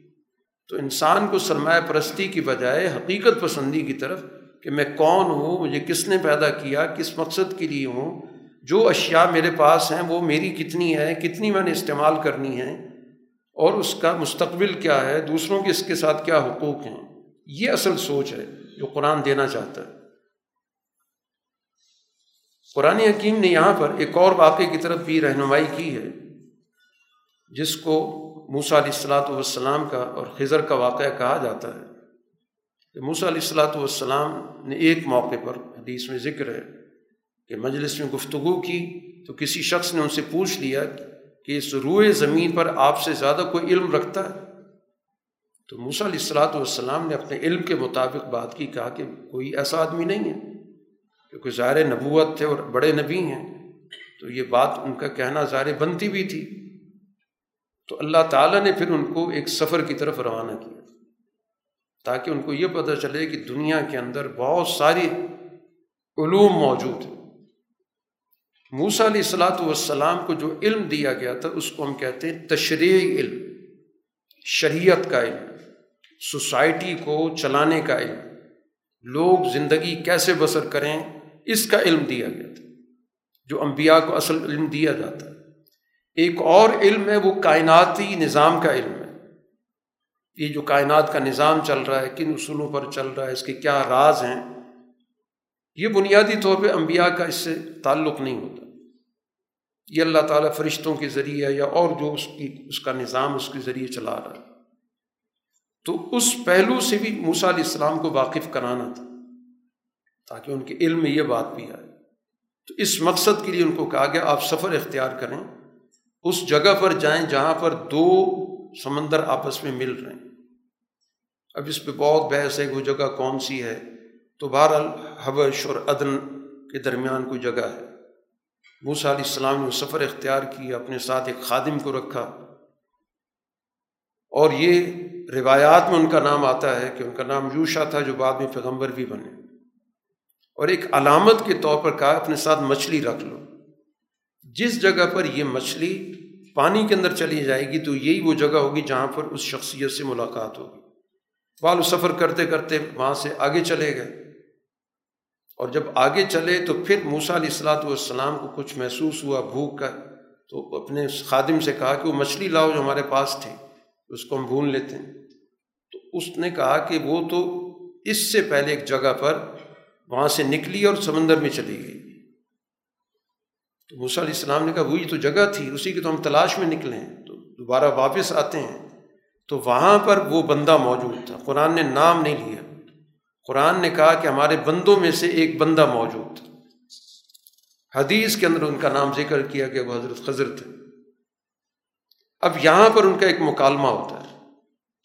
موسا علیہ السلاۃ والسلام کہتے ہیں کہ میں آپ سے جو چیز آپ کے علم میں ہے اللہ تعالیٰ نے آپ کو دی ہے، میں وہ سیکھنا چاہتا ہوں۔ اس سلسلے میں آپ کی پیروی کرنا چاہتا ہوں۔ انہوں نے کہا کہ آپ میرے ساتھ صبر نہیں کر سکیں گے، رہ نہیں سکیں گے۔ وہ علم جب آپ کے سامنے آئے گا تو آپ کے پاس جو معلومات ہیں، اس کی روشنی میں آپ اس پر کسی بھی طور پر صبر نہیں کر سکیں۔ کچھ نہ کچھ آپ رد عمل دیں گے اور وجہ واضح ہے کہ جس چیز کا ایک آدمی کو علم نہ ہو اور وہ چیز اس کے سامنے ہو جائے، تو یقیناً اس کے ذہن میں سوالات ہوتے ہیں، اعتراض ہوتا ہے کہ ہوا کیا ہے؟ تو موسیٰ علیہ السلام نے یقین دلایا کہ انشاءاللہ آپ مجھے صبر کرنے والا پائیں گے اور میں کوئی کسی کام میں بھی آپ کی مخالفت نہیں کروں گا۔ انہوں نے کہا، ٹھیک ہے اگر تم نے پیروی کرنی ہے تو کسی چیز کے بارے میں سوال نہیں کرنا، جو کچھ بھی ہو رہا ہوگا بار سفر شروع ہوتا ہے دونوں کا، سب سے پہلے وہ ایک کشتی میں سوار ہوتے ہیں۔ تو حضرت خضر اس کا ایک تختہ نکال دیتے ہیں، اس کو ایبدار بنا دیتے ہیں۔ تو حضرت موسیٰ علیہ السلام نے کہا کہ یہ آپ نے کیا کیا؟ یہ تو جو کشتی میں لوگ سوار ہیں، وہ غرق ہو جائیں گے۔ یہ آپ نے کیا معاملہ کیا؟ تو حضرت خضر نے کہا، میں نے آپ کو کہا تھا کہ آپ سے صبر نہیں ہو سکے۔ اس پہ انہیں معذرت کی کہ میں بھول گیا تھا، اس پہ مواخذہ نہ کریں، سختی نہ کریں، پھر سفر شروع ہو گیا۔ تو ایک بچہ ملا، کم سن بچہ تھا۔ حضرت خضر نے اس کو جان لی لی، قتل کر دیا۔ موسیٰ علیہ السلام نے پھر کہا کہ ایک معصوم بچے کو بغیر کسی وجہ سے آپ نے قتل کر دیا۔ یہ تو بہت ہی آپ نے ایک عجیب و غریب کام کر دیا۔ نہ اس سے کوئی جرم ہوا اور پھر اس کی عمر ہی کتنی ہے؟ اس پہ انہوں نے پھر کہا کہ میں نے آپ سے کہا تھا کہ آپ سے صبر نہیں ہو سکتا۔ اس پر انہوں نے کہا کہ اگر اس کے بعد بھی میں آپ سے اگر سوال کروں گا، پھر آپ مجھے اپنے ساتھ نہ رکھیں۔ ٹھیک ہے، عذر پورا ہو جائے گا۔ دوبارہ سفر ہوا۔ ایک بستی والوں کے پاس گئے۔ سفر کی وجہ سے بھوک محسوس ہو رہی تھی۔ ان سے کھانا مانگا۔ وہ بڑے کوئی ڈھیٹ قسم کے لوگ تھے، بخیل لوگ تھے، انکار کر دیا تو اب یہاں پر ان دونوں کو اسی بستی کے اندر ایک دیوار نظر آئی جو گرنے والی تھی۔ تو حضرت خضر نے اس کو صحیح کر دیا، مرمت کر کے اس کو۔ تو اس پہ موسیٰ علیہ السلام نے کہا کہ یہ تو بڑا اچھا موقع تھا کہ ان کا، آپ نے ایک کام کیا۔ تو اس پر ان سے آپ اجرت طے کرتے کہ میں تمہاری یہ دیوار ٹھیک کرتا ہوں، تم مجھے اس کا معاوضہ دو۔ تو وہ معاوضہ مل جاتا تو اس سے ظاہر ہم کھانا لے کے کھا لیتے۔ تو اس پہ انہوں نے کہا کہ اب میرے تمہارے درمیان جدائی کا وقت آ چکا۔ اب یہ تینوں واقعات موسا علیہ السلاۃ والسلام کی زندگی سے بڑا گہرا تعلق رکھتے ہیں۔ ابتدائی زندگی کے اندر جب وہ پیدا ہوئے تھے تو اللہ تعالیٰ نے ان کی والدہ کی دل میں یہ بات ڈالی تھی کہ ان کو آپ ایک صندوق کے اندر بند کر کے اور دریا کے حوالے کر وہ بھی اسی طرح کا واقعہ ہے۔ کہ صندوق میں ڈالنا تو ایک خطرے میں ڈالنے والی بات ہے، معلوم نہیں کہ اس دریا کے اندر وہ ڈوب جائے۔ لیکن اللہ نے ان کی حفاظت کی۔ تو اسی طرح اس کشتی والوں کی بھی حفاظت کی۔ اسی طرح جو قتل کی بات ہوئی تو موسیٰ علیہ السلاط کے ہاتھ سے بھی تو ایک انسان مارا گیا تھا۔ جب وہ نکلے تھے، دو آدمی جھگڑ رہے تھے۔ تو جس پر ظلم ہو رہا تھا، اس کو بچانے کے لیے ظالم کو سختی کے ساتھ انہوں نے ایک مکہ مار دیا اور ظاہر ہے وہ غیر متوقع طور پہ فوت ہو گیا۔ تو واقعہ وہاں بھی ہو چکا ہے۔ اسی طرح یہ جو بات تیسرے واقعے کے اندر ہوئی ہے کہ بغیر کسی معاوضے کی کسی کا کام کرنا، تو جب مدین کا سفر کیا تھا، تو اس سفر کے دوران نے دیکھا کہ دو بچیاں کھڑی ہیں اپنے جانوروں کو پانی پلانے کے لیے، تو موسا علیہ السلاۃ والسلام نے آگے بڑھ کر ان کے جانوروں کے لیے پانی نکال کر پلا دیا تھا بغیر کسی معاوضے کے۔ تو گویا ان کے اپنی زندگی کے اندر ایسے واقعات موجود تھے۔ انہیں واقعات پر گویا کہ ان واقعات کے ذریعے سوچنے کی دعوت ہے کہ اللہ تعالیٰ کا ایک کائناتی تکوینی ایک نظام چل رہا ہے۔ اس کی اپنی ایک حکمت ہوتی ہے۔ اس واقعے کے بعد، کافی عرصہ گزرنے کے بعد، بسا اوقات انسان کو اس کی حکمت سمجھ میں بھی آ جاتی۔ فوری طور پہ سمجھ میں نہیں آ رہی ہوتی۔ بہت سارے واقعات ہماری زندگی میں ہوتے ہیں جو فوری طور پہ ہمیں سمجھ میں نہیں آتے کہ یہ کیوں ہوا، کس لیے ہوا۔ لیکن کچھ عرصہ گزرنے کے بعد آپ ان واقعات کا کچھ نہ کچھ پس منظر جاننے لگ جاتے ہیں، اس کی حکمت آپ کو کچھ نہ کچھ سمجھ میں آ جاتی ہے۔ تو یہاں یہی چیزیں سمجھائی گئیں۔ اس کے بعد حضرت خضر نے ہر واقعے کا پس منظر سمجھایا کہ یہ واقعہ ہوا تھا، تو کس لیے ہوا تھا؟ سب سے پہلی بات اس کشتی کی بتائی کہ بات یہ ہے کہ یہ کشتی جس طرف جا رہی تھی، اس طرف ایک ظالم حکمران تھا۔ اور ظالم حکمران کا طریقہ واردات یہ تھا کہ کوئی بھی اچھی چیز کسی کی ملکیت کو قبضہ کرتا تھا۔ اب یہ آدمی جس کی یہ کشتی تھی، اس کا تو گزر بسر اسی پر تھا۔ لوگوں کو ادھر سے ادھر لے کے جاتا تھا، سامان ادھر سے ادھر جاتا تھا، کماتا تھا۔ اگر یہ صحیح سالم کشتی وہاں پہنچ جاتی تو اس کا ذریعہ معاش اس کے ہاتھ سے نکل جاتا۔ اس ظالم نے اس پہ قبضہ کر لینا تھا۔ تو میں نے اس کو ایبدار کر دیا تو اس پر ظاہر ہے کہ ان کی نظر ہی نہیں پڑے گی کہ تو ویسی ہی جو ہے گئی گزری کشتی، اس کو ہم نے کیا قبضے میں لینا لیکن اس آدمی کا ذریعہ معاش محفوظ ہو گیا۔ تو اس طرح گویا کہ بسا اوقات ایک وقتی نوعیت کا نقصان ہوتا ہے، لیکن اس سے ایک بڑے نقصان سے انسان بچ رہا ہوتا ہے۔ ایک ضابطہ بھی ہے، شریعت کا بھی ایک ضابطہ ہے کہ اگر کسی معاملے کے اندر آپ کو دونوں پہلو نقصان کے نظر آ رہے ہیں، تو شریعت کہتی کم نقصان والے کام کو اختیار کر لو، بڑے نقصان سے اپنے آپ کو بچاؤ۔ دوسرے واقعے کا جہاں تک تعلق ہے، تو اس کے اندر بھی یہی چیز ہے۔ قرآن نے خود اس کی حکمت عملی بتائی خضر کے زبان سے کہ بات یہ ہے کہ یہ بچہ بڑا ہوتا تو یہ اپنے ماں باپ کے لیے بہت بڑے فتنے کا باعث بنتا وہ اس کی محبت کی خاطر اس کی ہر بات مانتے یہاں تک کہ یہ ان کو کفر کی طرف لے جاتا ان کا مستقبل تباہ کرتا تو اللہ تعالیٰ نے ان کے آخرت کو محفوظ کیا۔ اس لیے اس کو دنیا سے اٹھا لیا۔ اور اس کے بدلے میں اس سے بہتر ان کو اولاد تھی، جس کے اندر ان سے محبت بھی زیادہ تھی۔ اور ان کا دین بھی محفوظ رہا۔ تو یہ بھی یہی چیز قرآن نے سمجھا دی کہ بسا اوقات ہم کوئی وقتی ہمیں نقصان ہوتا ہے، لیکن مستقبل کے حوالے سے اگر انسان اس پر غور کرے تو اس کے اندر مستقبل کے بڑے فوائد موجود ہوتے ہیں۔ اور جہاں تک تیسرے واقعے کا تعلق ہے تو بتایا کہ اصل مسئلہ ہے کہ وہ دیوار دو یتیم بچوں کی تھی اور ان کا باپ اس دیوار کے نیچے ان کے استعمال کے لیے خزانہ چھپا گیا تھا کہ جب بچے بڑے ہوں گے تو یہ خزانہ یہاں سے نکال کے استعمال کریں۔ تو اگر یہ دیوار گر جاتی تو وہ مستقل طور پہ خزانہ دب جاتا۔ تو ان بچوں کی خاطر یہ میں نے کام کیا ہے۔ اگرچہ اس قوم کے لوگوں نے تمہارے ساتھ اچھا سلوک نہیں کیا، لیکن اب یہ کہ کرے کوئی، بھرے کوئی تو کوئی اصول نہیں ہے۔ اور پھر آدمی کو دنیا کے اندر اپنی ذاتی غرض سے بالتر ہو کر دوسروں کے فائدے کا کام کرنا چاہیے۔ یہ اصول یہاں سے پتہ چل گیا۔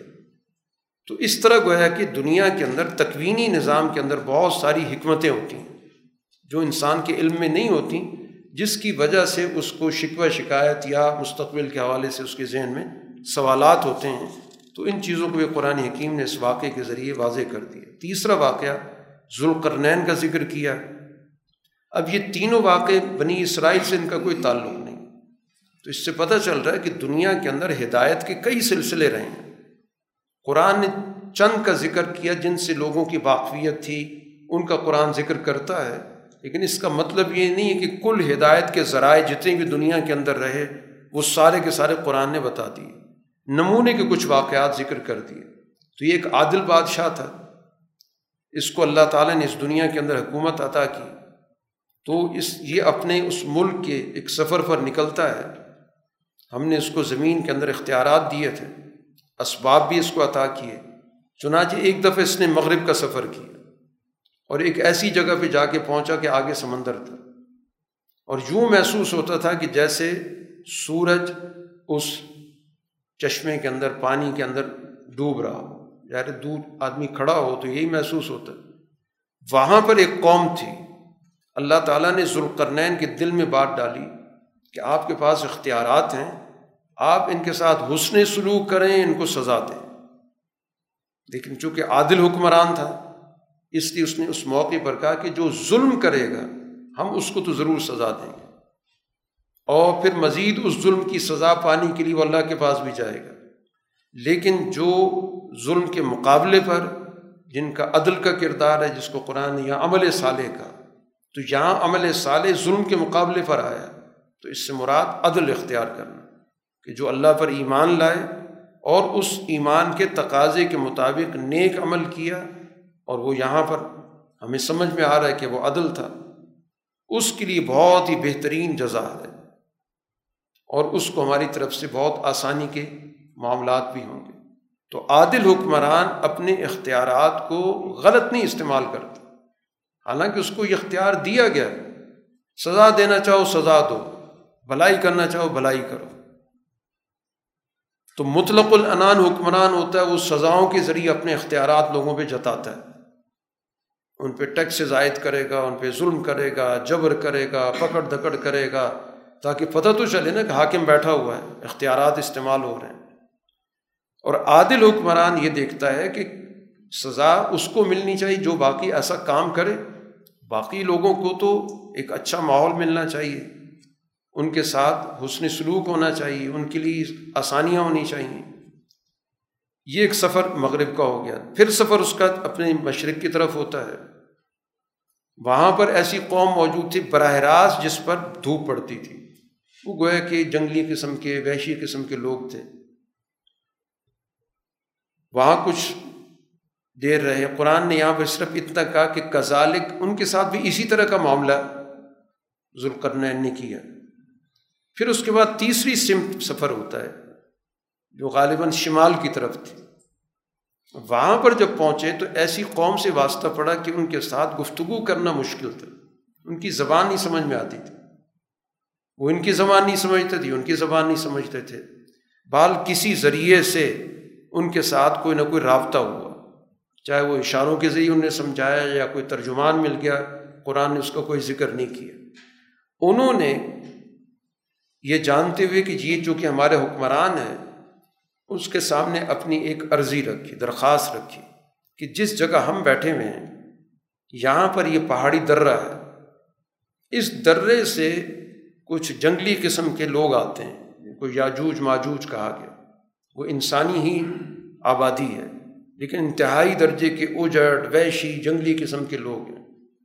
وہ آ کے یہاں فساد بچاتے ہیں، ہماری چیزیں تباہ کر دیتے ہیں، ہمارا مال لے کے چلے جاتے ہیں۔ تو ہم آپ کو کچھ وسائل دیتے ہیں، آپ یہاں پر ہماری کوئی بند باندھ، کوئی دیوار کھڑی کر دیں۔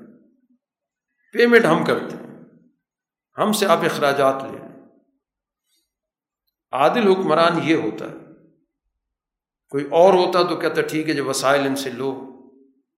اور کام ہو جائے گا تو اس بھی بڑے ممنون ہوں گے، پیسے دے کے بھی ممنون ہوں گے۔ لیکن انہوں نے کہا کہ میرے پاس جو کچھ ہے بہت اعلیٰ ہے، اللہ نے مجھے بہت کچھ دے رکھا ہے۔ وسائل بہت ہیں، صرف مجھے افرادی طاقت چاہیے۔ تم میرے ساتھ یہ تعاون کرو کہ ایک عملی کام کرنا ہے۔ تو میں یہاں پر ایک دیوار کھڑی کر دیتا ہوں بند کھڑا کر دیتا ہوں۔ مجھے لوہے کی پتریاں دو۔ اور جب یہ دو پھاٹکوں کے درمیان یہ لوہا لگ جائے گا، تو پھر اس کو دہکانا ہے، آگ اس کو دکھانی ہے۔ یہ آگ سے گویا تب جائے گا۔ پھر مجھے تانبا دو، میں تانبا ان دونوں کے درمیان ڈالوں گا۔ تو یہ ایک بڑی مضبوط دیوار بن جائے گی۔ اس طرح گویا کہ ذوالقرنین نے وہ دیوار وہاں پہ قائم کی اور کہہ دیا کہ اب اس دیوار کو پھاند کے وہ نہیں آ سکتے۔ نہ اس کو سوراخ کر سکتے ہیں کیونکہ بہت مضبوط دیوار لوہا اور تانبا اس میں استعمال ہوا۔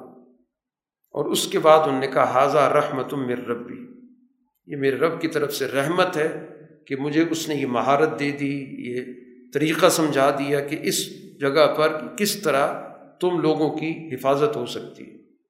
باقی اب یہ دیوار کب تک رہے گی اللہ نے فیصلہ کرنا ہے۔ جب اللہ کا فیصلہ ہوگا تو دیوار ٹوٹ جائے گی۔ اس کی میرے پاس تو کوئی گارنٹی نہیں ہے۔ باقی قرآن حکیم نے کہا کہ قیامت کے قریب جب کوئی ایسے واقعات ہوں گے، اس طرح کی قومیں نکلیں گی، تو پھر وہ سور پھونکا جائے گا۔ اس سے پہلے کچھ واقعات ایسے ہوں گے کہ اس طرح کی قومیں نکلیں گی، دنیا کے مختلف علاقوں میں چڑھ دوڑیں گی۔ نقصان پہنچائیں گی اور پھر ظاہر آخرت کا نظام ہوگا، سور پھونک دیا جائے گا اور پھر قیامت کا سارا منظر قرآن نے یہاں پر ذکر کیا۔ تو بتانے کا مقصد یہ ہے اور یہ سوالات جو قرآن نے یہاں پر ذکر کیے، یہ اصل میں جیسے میں نے شروع میں بتایا کہ قریش نے یہود کی ایما پہ حضور صلی اللہ علیہ وسلم کو آزمانے کے لیے یہ سوال کیے تھے۔ ایک سوال پچھلی صورت میں آ گیا کہ روح کیا چیز ہے؟ ایک سوال یہ کہ ذوالقرنین کیا تھا؟ یہ اس سوال کا جواب ہے جو قرآن نے یہاں پر دیا اور تیسرا اصحاب کہف کے بارے میں تھا۔ تینوں سوالوں کے جواب گویا کہ قرآن نے یہاں پر دیے ہیں۔ اس سورہ کے اختتام پر اس بات کو واضح کیا جا رہا ہے۔ آیت نمبر ایک سو دو میں کہ کافروں کو کا یہ خیال ہے کہ وہ میرے بندوں کو اللہ کے علاوہ جو اللہ کے بندے اللہ نے پیدا کیے، ان کو میرے مقابلے پر اپنا دوست بنا لیں گے۔ تو یہ تو گویا کہ ان کی بہت بڑی خام خیالی ہے۔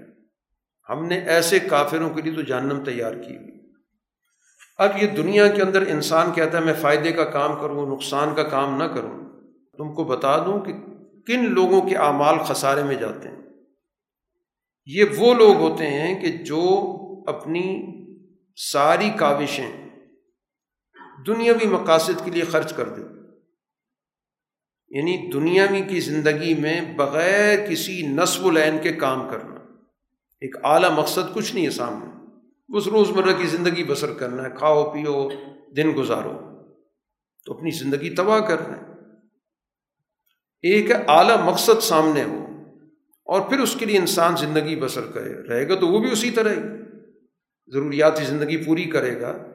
لیکن اس کا مقصد اعلیٰ ہے۔ اس لیے اس کے اعمال ضائع نہیں ہوتے۔ اعمال اس کے ضائع ہوں گے کہ جس نے اسی کھانے پینے کو، چلنے پھرنے کو اپنی زندگی کا مقصد بنا رکھا تو اس کے تو سارے اعمال ضائع ہو گئے اور وہ خوش فہمی میں کیا ہے کہ بڑا میں کام کر رہا ہوں۔ بغیر نصب العین کے اپنے کاموں کے بارے میں اسے خوش فہمی ہے۔ اس لیے قرآن نے کہا، سب سے پہلے اپنا اعلیٰ مقصد طے کرو کہ ہم اللہ کی بندگی، اللہ کے منشا کو پورا کرنا، جس مقصد کے لیے اس نے ہمیں دنیا کے اندر بھیجا، ہم نے اس مقصد کی تکمیل کرنی۔ اب اس میں دنیا کے اندر رہنے کے لیے ہمیں اسباب کی بھی ضرورت ہے، وسائل کی بھی ضرورت ہے۔ آنا جانا بھی ہے، تجارت بھی کرنی ہے، کاروبار بھی کرنا ہے، عالی زندگی بھی بسر کرنی ہے۔ یہ سارے اعمال بامانہ بن گئے، کیونکہ مقصد اعلیٰ تھا۔ اور ان کے اعمال کی کوئی حقیقت اسی وجہ سے نہیں ہے کہ ان کے پاس کوئی نظریہ نہیں ہے۔ بغیر نظریے کے، بغیر اعلیٰ نصب العین کے، جتنی مرضی آپ بھاگ دوڑ کریں، کوئی ان کی حقیقت نہیں اور اگر آپ کا اعلیٰ نظریہ ہے، اعلیٰ نصب العین ہے اللہ تعالیٰ کے منشا کو پورا کرنا ہے تو آپ کے تھوڑے سے بھی اعمال بہت قیمتی بن جاتے ہیں۔ تو اللہ تعالیٰ کے کثرت عمل کی کوئی حقیقت نہیں بغیر کسی مقصد کے۔ سورہ کے اختتام پر رسول اللہ صلی اللہ علیہ وسلم سے ایک اعلان کروایا جا رہا ہے کہ ان کو واضح کر دیں کہ انسانیت کے حوالے سے تو میں تمہارے جیسے ہی ہوں، تمہارے جیسا بشر ہوں، دنیا میں اسی طرح رہا ہوں، رہ رہا ہوں، جیسے ایک عام انسان رہتا ہے۔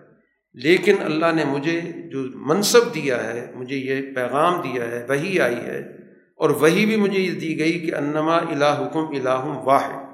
میں اس وہی کے ساتھ دنیا کے اندر اپنا کام کر رہا ہوں کہ تمہارا معبود صرف ایک ہی ہے۔ اب اس کے بعد جو اپنے رب سے ملنا چاہتا ہے، تو اس نظریے کے مطابق اپنے اعمال کرے، جس سے واقعتاً پتہ چلے کہ وہ اللہ کی الوحیت بھی ایمان رکھتا ہے۔ اور اس میں کسی قسم کی ریا کاری نہ ہو۔ بلا یشرق بے عبادت ربی احد اپنے رب کی بندگی میں کسی کو بھی شریک نہ کرے۔ اپنی ذات کو بھی شریک نہ کرے۔ نمود و نمائش کو بھی شریک نہ کرے۔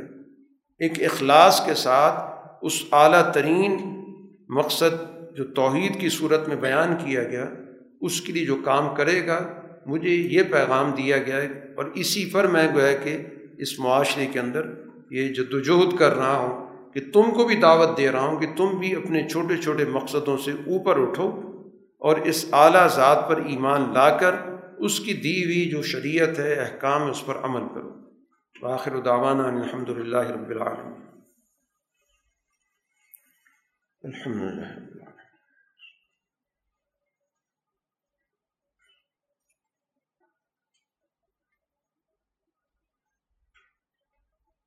کر دیا۔